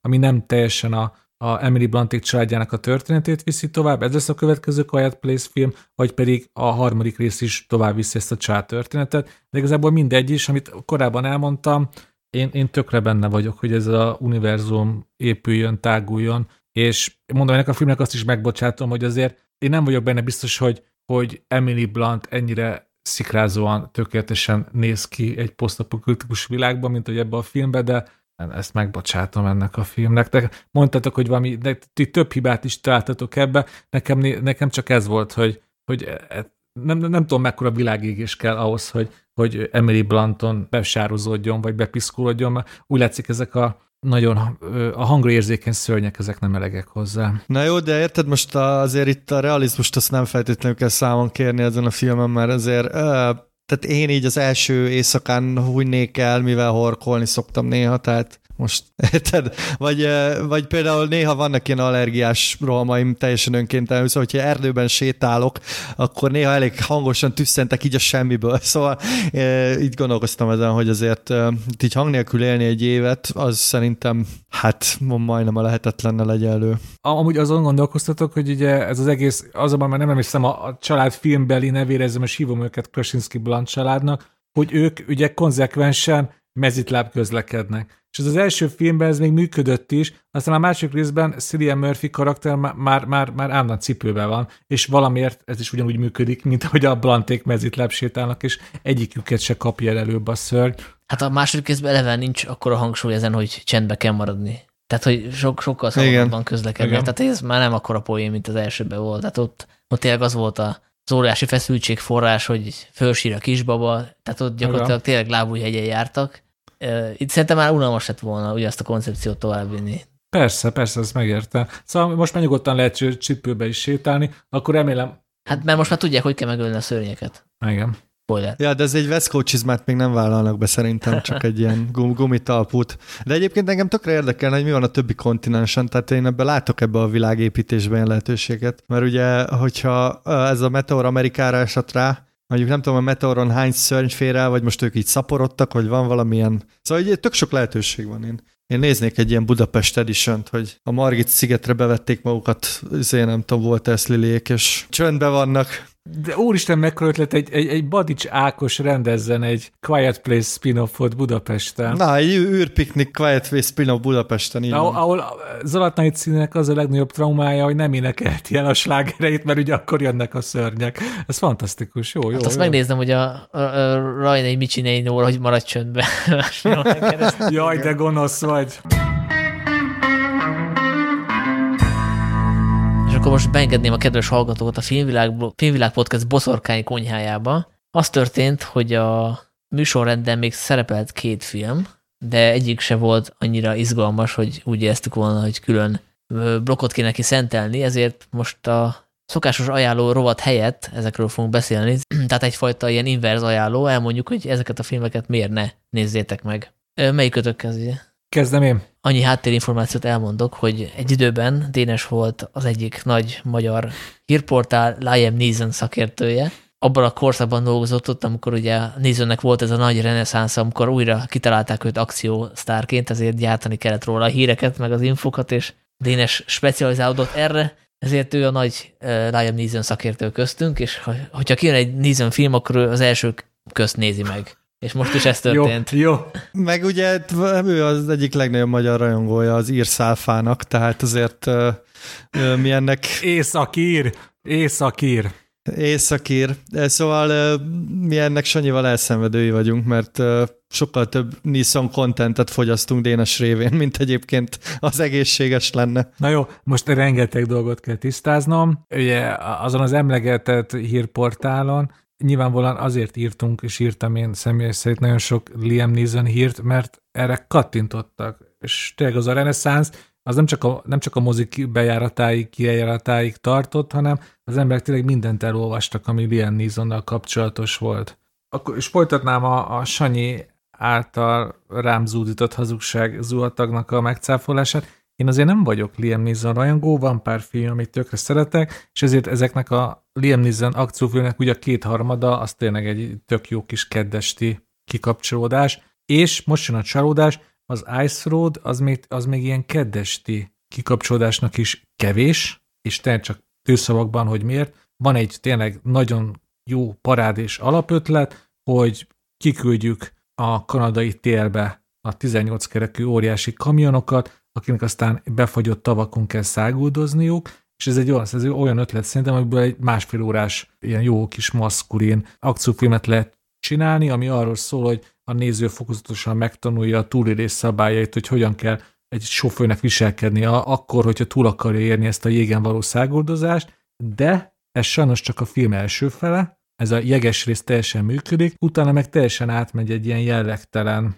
nem is tudom, milyen betűt használja a kategóriás akciófilmbe, ahol tényleg van szabotás, ilyen snowmobilos üldözés, lavinát ráküldünk az emberekre, egy ilyen beomlott bányába rájönnek az emberek, hogy milyen jó lenne kinyírni a másikat, szóval így, így, így halmazódnak a klisék, miközben én azt vártam volna, hogy azzal törődjön a film, amit ígért, és ami egy eredeti ötlet, ő ezt maga a rendező is elmondta, hogy két forrásból hozta az ötletet, így most akkor megcáfolom, ha mégse eredeti, de attól még jó az ötlet. Volt egy reality show, az Ice Road Truckers, ahol ilyen kamionsofőröket követtek a tévében, a másik pedig, szerintem ez már nagyon sok embernek eszébe jutott, a Filelem Bére című a francia akció klasszikus ügyek Cluzó rendezésében ezt a kettőt eresztette össze. A végeredmény így nagyon sovány, ez még Neeson filmográfiájában is a hátsó traktusba kerül, és tényleg egy tanulsága van ennek a filmnek, hogy ismét le kell venni a, a polcról a félelembérét, vagy annak a kvázi remékét, ugye William Friedkentől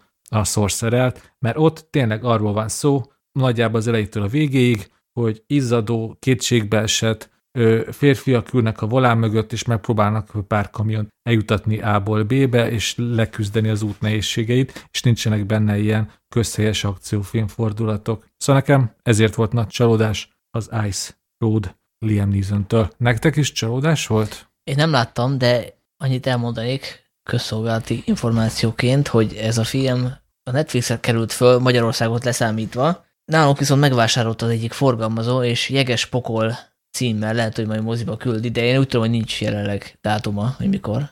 Hát én hallgattam Dénesre, és megnéztem ezt a filmet. Na jó, nem rád hallgattam, ugye kanadaiként Kanadában élve ezt kötelező volt, és egy hete néztem meg, és már nem emlékszem szinte semmire. Nyilvánvalóan a félelembére találkozik a fehér pokollal, találkozik az esőemberrel. Ez már így elmondva is nagyon hülye hangzik, és megvalósítom még inkább. Úgyhogy nem igazán tudok ebből semmit kiemelni. Talán a helyszínek izgalmasak, hogy ilyen befagyott tavakon nyomulnak, de ez tényleg 5 perc. Tehát ez nem volt jó, nem volt jó élmény.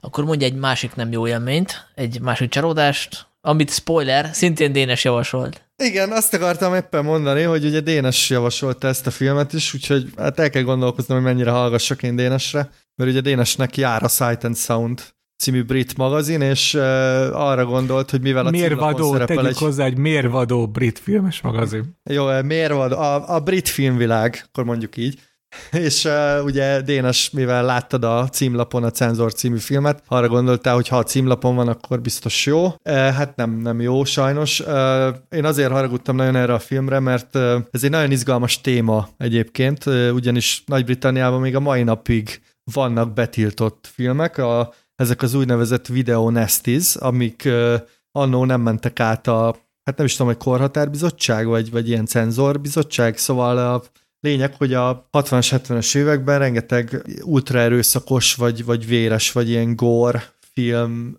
nem kerülhetett hivatalosan a, a brit TK-k és boltok polcaira, ezért inkább ilyen underground terjedtek, és a film egy ilyen cenzor nőt követ, és ez nagyon-nagyon jól hangzik. Most ehhez képest egy baromi unalmas film lesz belőle, ami ráadásul egyszerre buta és zavaros is, ugye behoz ilyen családi traumát, kicsit ilyen, ilyen megőrülést, vagy nem is tudom mi erre a jó szó, és ami engem különösen irritált ebben a filmben, hogy olyan érzésem volt végig, mintha a rendezőnő meg lenne győződve arról, hogy ő egy ilyen zseniális dolgot csinál, és ilyen tolakodó, tolakodó vizuális megoldások vannak a filmben, de, de nagyon, nagyon, nagyon üres és unalmas, és Igazából az a számomra a tanulság, hogy uh, ugye Peter Strickland hasonló témát dolgozott fel a Berberian Sound stúdióval, uh, és hát itt jön ki nagyon, hogy milyen az, amikor egy rendező tehetséges is van, egy nagyon erős víziója, és egy nagyon markáns stílusa, meg milyen az, amikor uh, hát itt szerelmes az ötletbe, de, de, de ezen túl nem nagyon tud róla mit mondani. Csak címszavakba akarok reagálni, azért szerintem némi védelemre azért szorul ez a film ezután, nekem is csalódás volt, és talán úgy tudnám ezt szemléletesen, elmond, szemléletesen elmondani, hogy én a trélere miatt szerettem bele, és van egy nagyon hatásos, nagyon szép, nagyon ö, színes trélere, és ha azt megnézi az ember, és utána megnézi utána a filmet, a film olyan túl sok plusz információt már nem ad a nőről, meg az egész történetről, mert ugye a filmből is olyan sok minden nem derül ki, szóval olyan történet az elég minimális ebben. És hogyha most így le akarom egyszerűsíteni, akkor arról szól, ugye, hogy a cenzor fejében egy gyerekkori trauma miatt az által napi szinten látott horrorfilmek összemosódnak a valósággal. És hogyha már behozta Stricklandet, és hogy milyennek a filmnek a fő hiányossága, hogy ez az, á, az álom és a valóság összemosódása szerintem nagyon óvatosan van ebben a filmben végigvéve, mert szinte mindig tudod, hogy mi az álom és mi a valóság a filmben. Stricklandnél ez sokkal jobban össze van keverve, sokkal jobban megbolygatja a néző agyát is. Szóval én, én, egy, én egy radikálisabb filmet vártam volna el a cenzortól, viszont az alapvizualitás, de a 80-as évek színekben topzódó világa, azt, azt, azt szerintem jól építi be a filmbe, egyszerűen jól nézni, jól nézni ezt a filmet, csak ez, ez a vizuális világhoz én egy, ha nem is erősebb történetet, de egy izgalmasabb karaktert vártam volna el, ami valami, valami provokatívabb, erősebb végkifejletre vissza, mert nekem kicsit olyan, hát nekem a befejezés kicsit olyan gyenge, olyan semmi bevezető volt. Nem tudom, ti azt hogy éreztél? Nem értek egyet a vizualitással sem, hogy az erős lenne, azért egy, egy Mendi után ez már nagyon harmatos, tehát most csúcsra van járatva ez a 80-as évek ilyen neon esztétika, ennél már azért több kell szerintem, hogy izgalmas legyen.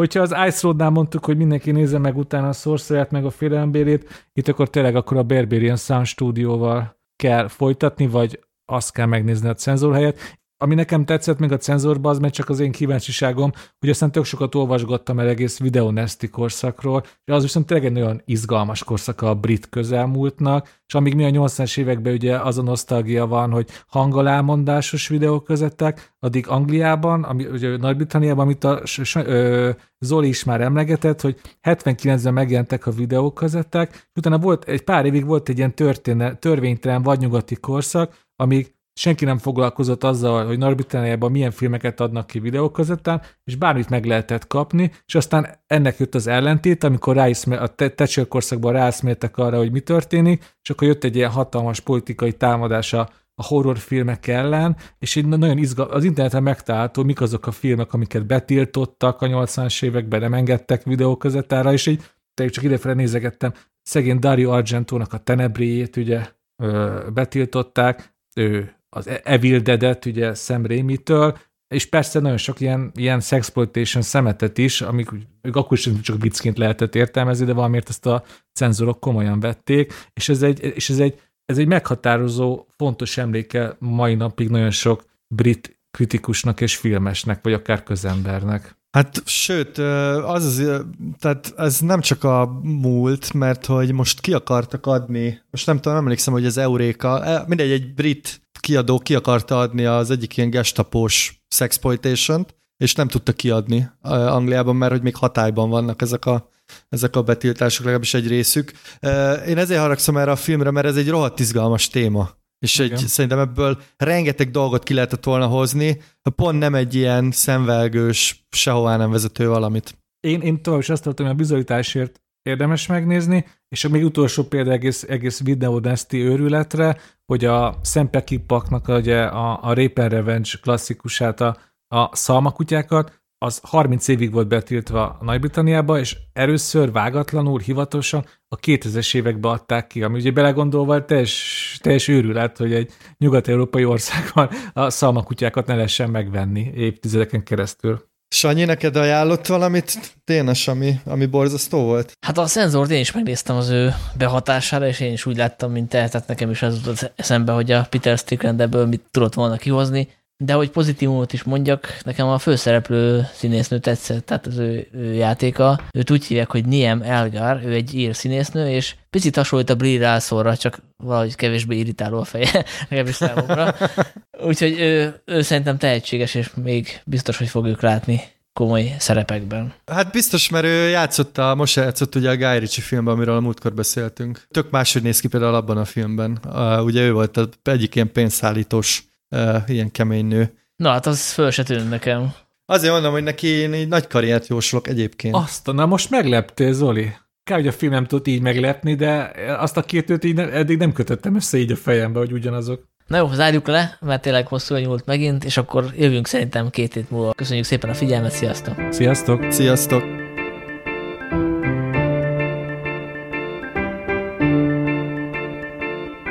A Filmvilág podcastjét hallottátok. Ha még nem tettétek meg, kövessetek bennünket a Spotify-on, az iTunes-on, vagy bármelyik nagyobb podcast szolgáltatónál. Ha kérdésetek van, vagy témát ajánlanátok, küldhettek üzenetet a Filmvilág blogon, a Filmvilág folyarat Facebook oldalán, vagy a Filmvilág Podcast kukac gmail.com címre. Az encore.com per filmvilág oldalon keresztül küldhettek hangüzenetet, ami akár az adásba is bekerülhet. A Filmvilág havonta megjelenő folyaratát, és ezzel közvetve a podcastet a patreon.com per filmvilág címen tudjátok támogatni. Köszönjük a figyelmet, találkozunk két hét múlva.